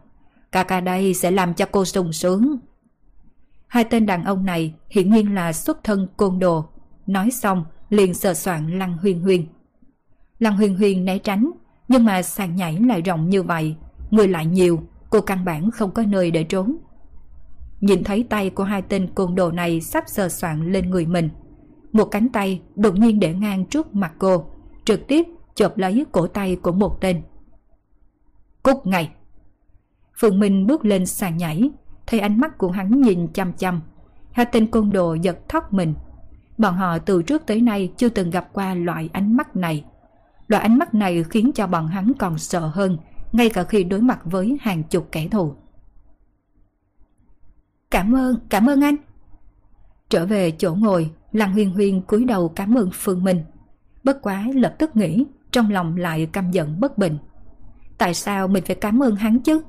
Nếu như không phải hắn lôi mình lên trên sàn rồi bỏ rơi mình, cũng sẽ không xảy ra chuyện như vậy. Đây là 2.000 đồng. Phương Minh móc túi lấy ra 2.000 đồng trực tiếp để lên trên bàn. Vừa rồi hắn sợ dĩ lao lên sàn là bởi vì nhìn thấy trước cửa quán bar có mấy người trẻ tuổi bước vào. Tuy là hắn không biết mấy người này, nhưng có thể cảm nhận được khí tức cường đại hơn hẳn so với người thường từ trên người của đối phương. Mấy người này là tu luyện giả, thậm chí rất có thể là tới để tìm mình. Sau khi để lại tiền, Phương Minh trực tiếp đi về cửa sau. Đối với một cô gái như Lăng huyền huyền hắn không ghét, nhưng mà tuyệt đối không có hảo cảm. Hơn nữa ở những nơi như quán bar, một cô gái lúc đầu vẫn có thể giữ được lương tâm. Nhưng mà khi bị kim tiền mê hoặc thì rốt cuộc không ai không xa ngã. Có tu luyện giả xuất hiện ở quán bar, Phương Minh không thể nào tiếp tục đợi ở đây. Mặc dù mấy tu luyện giả kia không có phát hiện ra hắn, nhưng không chắc là đối phương sẽ bỏ đi hay là tiếp tục lục soát, cho nên quán bar hiện nay cũng không còn an toàn. Rời khỏi quán bar bằng cửa sau, tiếng ồn dần dần biến mất. Phương Minh hít sâu một hơi, đang muốn đi ra đầu đường. Bất quá chỉ đi được mấy bước, hắn liền ngừng. Bởi vì ở góc đường trước mặt hắn xuất hiện một đoàn người, mà dẫn đầu là một lão giả. Là người của một gia. Cho dù là không biết đối phương, giờ khắc này Phương Minh cũng có thể xác định đối phương là người của một gia. Bởi vì trên người lão già dẫn đầu tản mát ra khí tràng vô cùng mạnh mẽ. Cho dù là đứng cách khoảng trăm mét, hắn cũng có thể cảm nhận được. Xoay người chạy ư. Phương Minh có chút do dự. Nếu như hắn lúc này xoay người chạy hoặc là quay đầu, thì tất nhiên sẽ gây sự chú ý đối với người đi đường. Nhưng cứ đợi tại chỗ hay tiếp tục đi, thì chính là chui đầu vào lưới. Đưa tay vào trong ngực, cầm sợi tóc cuối cùng mà sư phụ để lại cho mình – trong mắt của Phương Minh có vẻ quyết đoán trực tiếp đi về phía trước. Chỉ là Phương Minh chưa kịp đi xa, đằng sau đột nhiên truyền đến một tiếng kêu êm tai. Ông xã à, anh đừng đi nhanh như vậy. Hình bóng của Lăng Huyền Huyền xuất hiện ở cửa sau của quán bar, sau đó giống như chim én nhỏ chạy như bay về chỗ Phương Minh. Phương Minh cũng không biết nên ứng phó ra sao, trực tiếp ôm lấy Phương Minh đang đứng ngờ ra. Anh mà muốn tránh né bọn họ Thì ôm tôi đi Cái miệng nhỏ nhắn của Lăng Huyền Huyền. Nói khẽ vào trong tai của Phương Minh. Con người của Phương Minh co rút một chút, liếc mắt thấy người nhà họ Mục Ngày càng đến gần. Cuối cùng, đưa hai tay ra ôm lấy eo của Lăng Huyên Huyên Hai người ôm nhau, Phương Minh có thể cảm nhận được da thịt ấm áp. Còn Lăng Huyên Huyên xỉ mái tóc dài ra, Trực tiếp che cả khuôn mặt của Phương Minh. Còn mặt cô thì dán thật chặt vào mặt của Phương Minh. Giống như một đôi tình nhân đang hôn nhau. Những chuyện như vậy ở quán bar cũng không hiếm thấy, cho nên những tài xế taxi đậu xung quanh quán bar đều không cảm thấy kỳ quái. Dĩ nhiên, không ít người nhìn thấy vóc dáng của Lăng Huyên Huyên trên mặt lộ ra hâm mộ. Có phát hiện ra gì không? Hiện tại chưa phát hiện ra Phương Minh. Dựa theo suy đoán của Hà Huỳnh, Phương Minh cách đây ba dặm đường, đang ở vùng này nhất định phải tỉ mỉ lục soát, không thể nào bỏ sót dù chỉ một nơi. Nói chung, ngày hôm nay, cho dù lật tung nơi này lên cũng phải tìm cho ra hắn. Đoàn người một gia lúc này cũng đi tới trước mặt Phương Minh. Lão giả nhìn Phương Minh và Lăng Huyên Huyên ôm nhau, trong mắt có vẻ khinh bỉ. Người tu luyện phải tu tâm giới dục. Nếu không, con đường tu luyện chắc chắn bỏ dở nửa chừng. Dạ vâng, lão già. Mấy thanh niên của một gia vội vàng trả lời. Một người trong đám thanh niên chuẩn bị tiến lên hỏi thăm. Nghe được những lời của trừ lão nói cũng dập tắt phần tâm tư này. Bởi vì hắn sợ chính mình tiến lên sẽ khiến cho trừ lão cho rằng mình có tâm tư đó. Mà cũng đúng vào lúc này, một chiếc xe dừng một bên lề đường, cửa sổ hạ xuống xuất hiện bóng dáng của một lão giả. Hà Huynh Dựa theo tính toán của ta, Phương Minh chưa hề rời khỏi nơi này. Ta sẽ chạy xe thêm mấy vòng, tận lực thu hẹp phạm vi. Dạ vâng, vậy phiền cho Hạ Huynh rồi. Không có việc gì, đây đều là lão tổ giao phó, nhất định phải để cho ta toàn lực tương trợ. Chiếc xe lại khởi động, bất quá tốc độ cũng rất là chậm. Màu đoàn người của lão già một gia cũng tiếp tục hướng về phía trước lục soát cũng không có chú ý tới Phương Minh đang ở dưới tầm mắt của bọn họ. Một phút sau, đoàn người của lão giả một gia đi vào quán bar. Khi nhóm của hắn vừa đi vào, Phương Minh và Lăng Huyên Huyên đã đi ra. Mặt Lăng Huyên Huyên đỏ ửng, cúi đầu có chút không dám nhìn Phương Minh.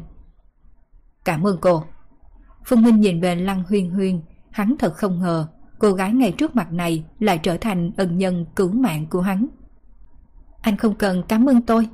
Tôi chỉ là lấy tiền bo của anh, nên giúp anh một chuyện nhỏ mà thôi. Lăng Huyền Huyền cúi đầu đáp. Trong khoảng thời gian ngắn, Phương Minh không biết nên trả lời ra sao. Một lúc sau mới lên tiếng. Nếu như cô gặp phải khó khăn gì, có thể đến tập đoàn nghiễm niên của Thượng Hải tìm một người là bà Lăng.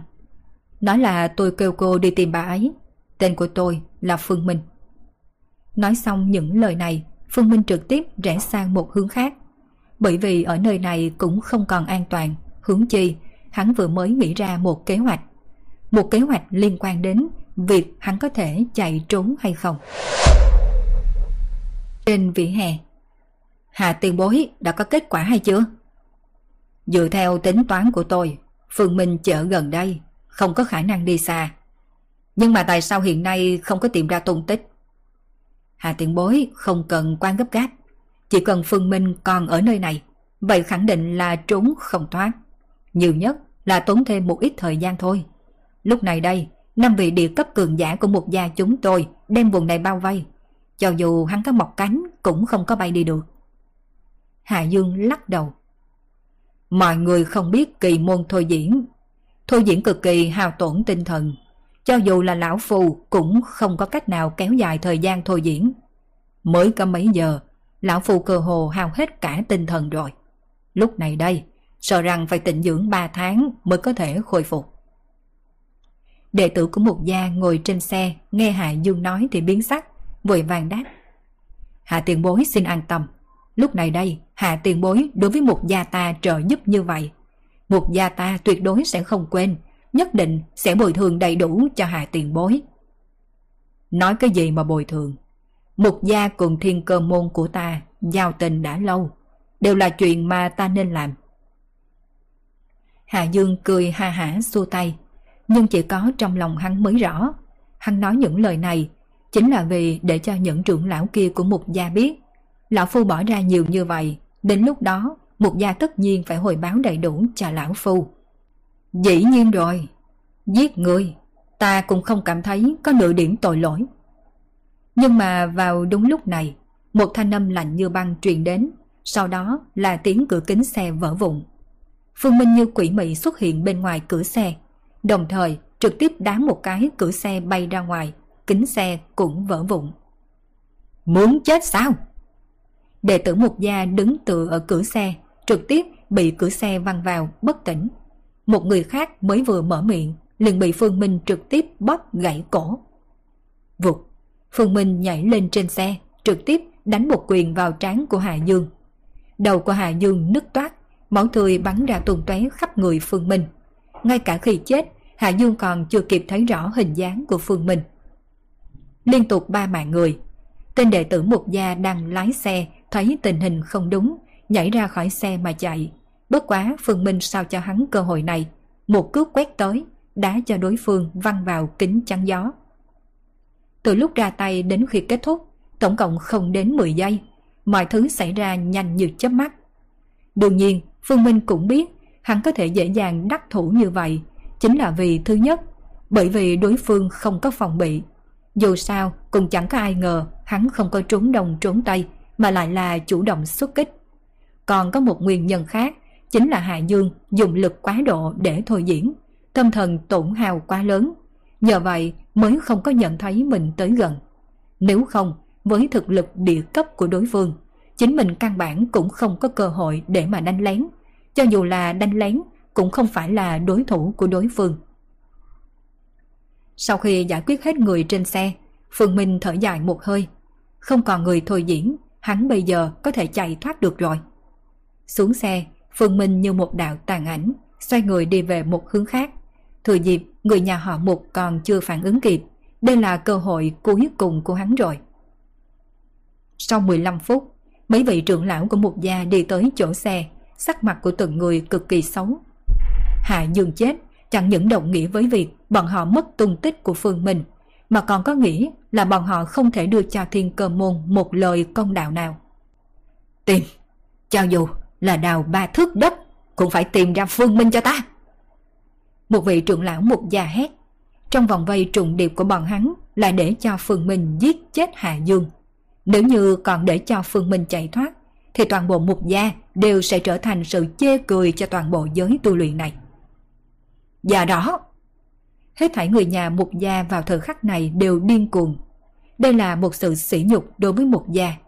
Còn Lăng Huyên Huyên đang dựa người vào tường trước cửa quán rượu, không biết đang suy nghĩ gì.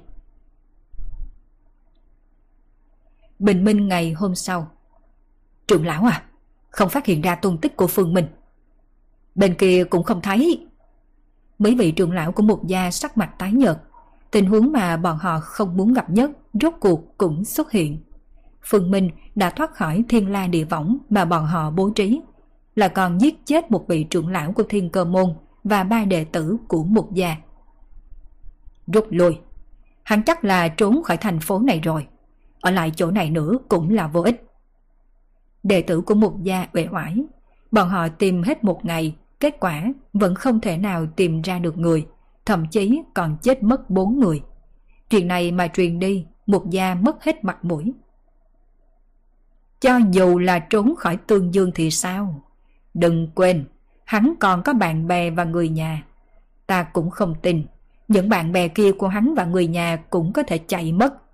Chỉ cần nắm bạn bè và người nhà của hắn trong tay, sẽ không sợ không tìm được hắn ta. Một lão giả của một gia hừ lạnh một tiếng. Nghe hắn nói, mặt lão giả còn lại biến sắc. Một người trong đó có chút không xác định nói. Trưởng lão à, như vậy có phạm vào quy tắc không? Phải biết rằng tu luyện giả chúng ta không thể nào ra tay đối với người thường. Phá hủy quy tắc thì sao? Ai có thể nói được gì? Phương Minh tuyệt đối không thể giữ. Người này còn sống, rất có thể là mối họa lớn của một gia ta. Hướng chi, một võ hầu như đã bị phế. Nếu như một gia ta không có hành động gì, mới để cho giới tu luyện này chê cười. Lão già đang nói trong mắt lóe lên một tia sáng lạnh. Hắn thấy, trừ khi Phương Minh không để ý đến an nguy của bạn bè và người nhà, bằng không chỉ có thể ngoan ngoãn đi vào cái bẫy mà bọn hắn đã sắp xếp. Tại Thượng Hải Cửa hàng vô đạo đóng chặt cửa. Người đâu? Trước cửa chính xuất hiện mấy người đàn ông trung niên. Thấy cửa của vu đạo quán đóng. Một tên tung chân đá bay cửa gỗ sau đó đi vào. Mấy phút sau, hắn khuôn mặt xám như trò. Toàn bộ vu đạo quán không còn bất cứ thứ gì. Ngoài trừ cái quầy còn lại thứ gì cũng không có. Tại Thượng Hải, biệt thự của Phương Minh, lúc này cũng đang nghênh đón một nhóm người. Những người này đều là người nhà họ Mục, chỉ là lúc này đây bọn họ cũng không tìm được gì. Toàn bộ biệt thự không có một bóng người. Tại Diệp Gia, Diệp Minh sáng sớm phải ra ngoài đi làm, bất quá khi hắn mở cửa, cùng thấy mấy tên mặc đồ đen. Diệp tiên sinh, mời quay lại. Một tên áo đen thấy Diệp Minh đi tới, tiến lên mở miệng nói. Các người là ai? Diệp Minh nghi hoặc, tại sao lại có người ngăn cản mình rời nhà mình? Bất quá khi tên áo đen móc một tờ giấy chứng nhận từ trong ngực ra. Sau khi đưa cho Diệp Minh nhìn thoáng qua, trên mặt Diệp Minh liền xuất hiện kinh hãi, không dám nói thêm một lời, trực tiếp trở về phòng, đồng thời đóng cửa. Tại sao quay lại? Có phải là quên mang theo thứ gì rồi không? Lương Quỳnh thấy chồng mình mới vừa ra khỏi nhà lại quay về, hơi nghi hoặc một chút hỏi. Không ra khỏi cửa được. Trước cửa nhà chúng ta xuất hiện một đám người đáng sợ đang canh cửa. Vẻ khiếp sợ trên mặt của Diệp Minh còn chưa biến mất, nhìn thấy vẻ mặt nghi hoặc của vợ, hạ giọng nói một câu. Chính là người của bộ phận bảo vệ đặc biệt. Lão đại à, vì sao cấp trên phải phái chúng ta tới bảo vệ Diệp gia? Chuyện không nên hỏi, đừng có hỏi. Chúng ta chỉ cần chấp hành nhiệm vụ là được rồi. Ánh mắt lạnh lùng của người đàn ông áo đen quét nhìn xung quanh. Cấp bậc của hắn tương đối cao, cho nên cũng biết nhiều hơn một chút so với những người còn lại. Khu vực này không chỉ có một mình bọn họ, Ngoài ra còn có mấy đội tác chiến khác đang ẩn nấp xung quanh. Nếu có người dám gây bất lợi đối với người Diệp gia, những lực lượng này sẽ xuất hiện. Cho nên, khi người nhà họ mục tới khu vực này, người nào người nấy sắc mặt vô cùng khó coi. Vậy thúc ạ, à, hay là chúng ta xông vào? Dựa vào những người này làm sao mà ngăn được chúng ta? Thật là ngu. Người cho rằng chỉ có mấy người như vậy sao? Trực giác nói cho ta biết, hiện tại chúng ta đã bị rất là nhiều người nhắm bắn. Hơn nữa, cho dù chỉ có mấy người kia, người biết đồng thủ sẽ gây ra hậu quả như thế nào không? Điều này có nghĩa là một gia ta triệt để chống đối với cơ quan chính phủ. Một lượng trong lòng cực kỳ phiền não. Một gia bọn họ đúng là cường đại, nhưng cũng không dám đối đầu với chính phủ. Hướng chi, ra tay đối với người thường đã vi phạm vào giới hạn rồi. Giới tu luyện cũng sẽ không ai dám đứng về phía hắn. Cơ quan quốc gia, làm sao nhận được tin nhanh như vậy? Lẽ nào Phương Minh còn có quan hệ rộng rãi như vậy ư? Một lượng trầm ngâm, một lúc sau phất tay. Quay về thôi, chuyện này ta sẽ báo với trưởng lão, để cho các trưởng lão tới xử lý. Tại Tô Châu, Thanh Y phủ đệ. Một đám phế vật, không tự lượng sức. Bên trong phủ đệ, máu chảy thành sông. Từng đệ tử của Thanh Y môn nằm trên mặt đất, còn đứng ở nơi đó là hơn 10 đệ tử của một gia. Phùng Minh từng xuất hiện tại đại điển xác nhập của Thanh Y Môn và Thanh Long Bang. Lúc ấy, có người của hoàng gia trong giới tu luyện thấy qua. Trên thực tế, khi hoàng gia biết một gia đang đuổi giết Phương Minh, liền trực tiếp báo tin này cho một gia. Tạ Tịnh Như sắc mặt trắng bệch đứng ở nơi đó. Phía trước mặt bà, mặt thập tam cả người nhuộm đầy máu, nhưng mà vẫn nắm trường đao bảo vệ cha Tào tịnh Như. Còn thất thúc thì bị một tên đệ tử một gia đánh thành một cổ thi thể nằm trên mặt đất. Chúng ta với các người không cừu không oán. Các người rốt cuộc là ai? Tại sao lại muốn ra tay giết hại thanh niên môn ta? Tạ Tịnh Như nhìn đám đệ tử của mục gia. Nửa giờ trước, đám người kia đột nhiên tiến vào phủ đệ.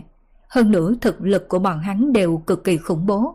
Đệ tử của thanh ni môn dĩ nhiên không phải là đối thủ của họ. Bà thật sự nghĩ không ra, trong chốn giang hồ này có bàn phái nào có thực lực như vậy. Muốn trách, chỉ trách các ngươi cùng Phương Minh có quan hệ thôi.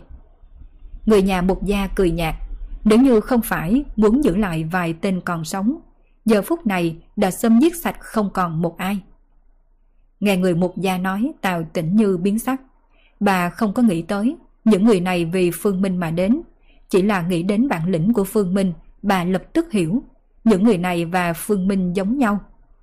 Giờ khắc này, Tào tĩnh Như trong lòng cực kỳ phức tạp. Thành Đi Môn dựa vào Phương Minh mà lớn mạnh, mà bây giờ cũng bởi vì Phương Minh mà sắp bị diệt vong. Tào tĩnh Như cười thảm, Thành cũng chết mà bại cũng chết, e rằng chính là ý này. Đưa bà ta đi, những người khác thì giết, không chừa một ai. Kẻ dẫn đầu người một gia ra lệnh, bất quá khi người nhà họ mục chuẩn bị động thủ. Phía sau đột nhiên truyền đến tiếng bước chân chỉnh tề của một đội quân được võ trang đầy đủ. Tất cả mọi người nằm xuống. Nằm xuống, người nào không phục tùng bắn chết ngay tại chỗ. Súng của những binh lính nhằm thẳng vào người nhà họ Mục. Đệ tử của Mục gia biểu tình trở nên có chút hoảng loạn. Bọn họ mặc dù là tu luyện giả, nhưng mà đối mặt với đạn pháo thì vẫn cực kỳ yếu đuối. Hướng chi, nơi này mỗi một mũi súng đều đang nhằm thẳng vào bọn họ. Kết thúc tập 70 của bộ truyện Đô thị siêu cấp vô sư. Cảm ơn tất cả các bạn đã theo dõi. Diễn biến gì tiếp theo sẽ xảy ra đây? Mời các bạn đón nghe. Đừng quên đăng ký kênh, bật thông báo để được đón nghe sớm nhất. Còn nếu các bạn thấy hay, thì hãy chia sẻ và donate ủng hộ để có kinh phí duy trì việc đọc. Thông tin donate thì có để ở dưới phần miêu tả. Xin cảm ơn các bạn rất nhiều.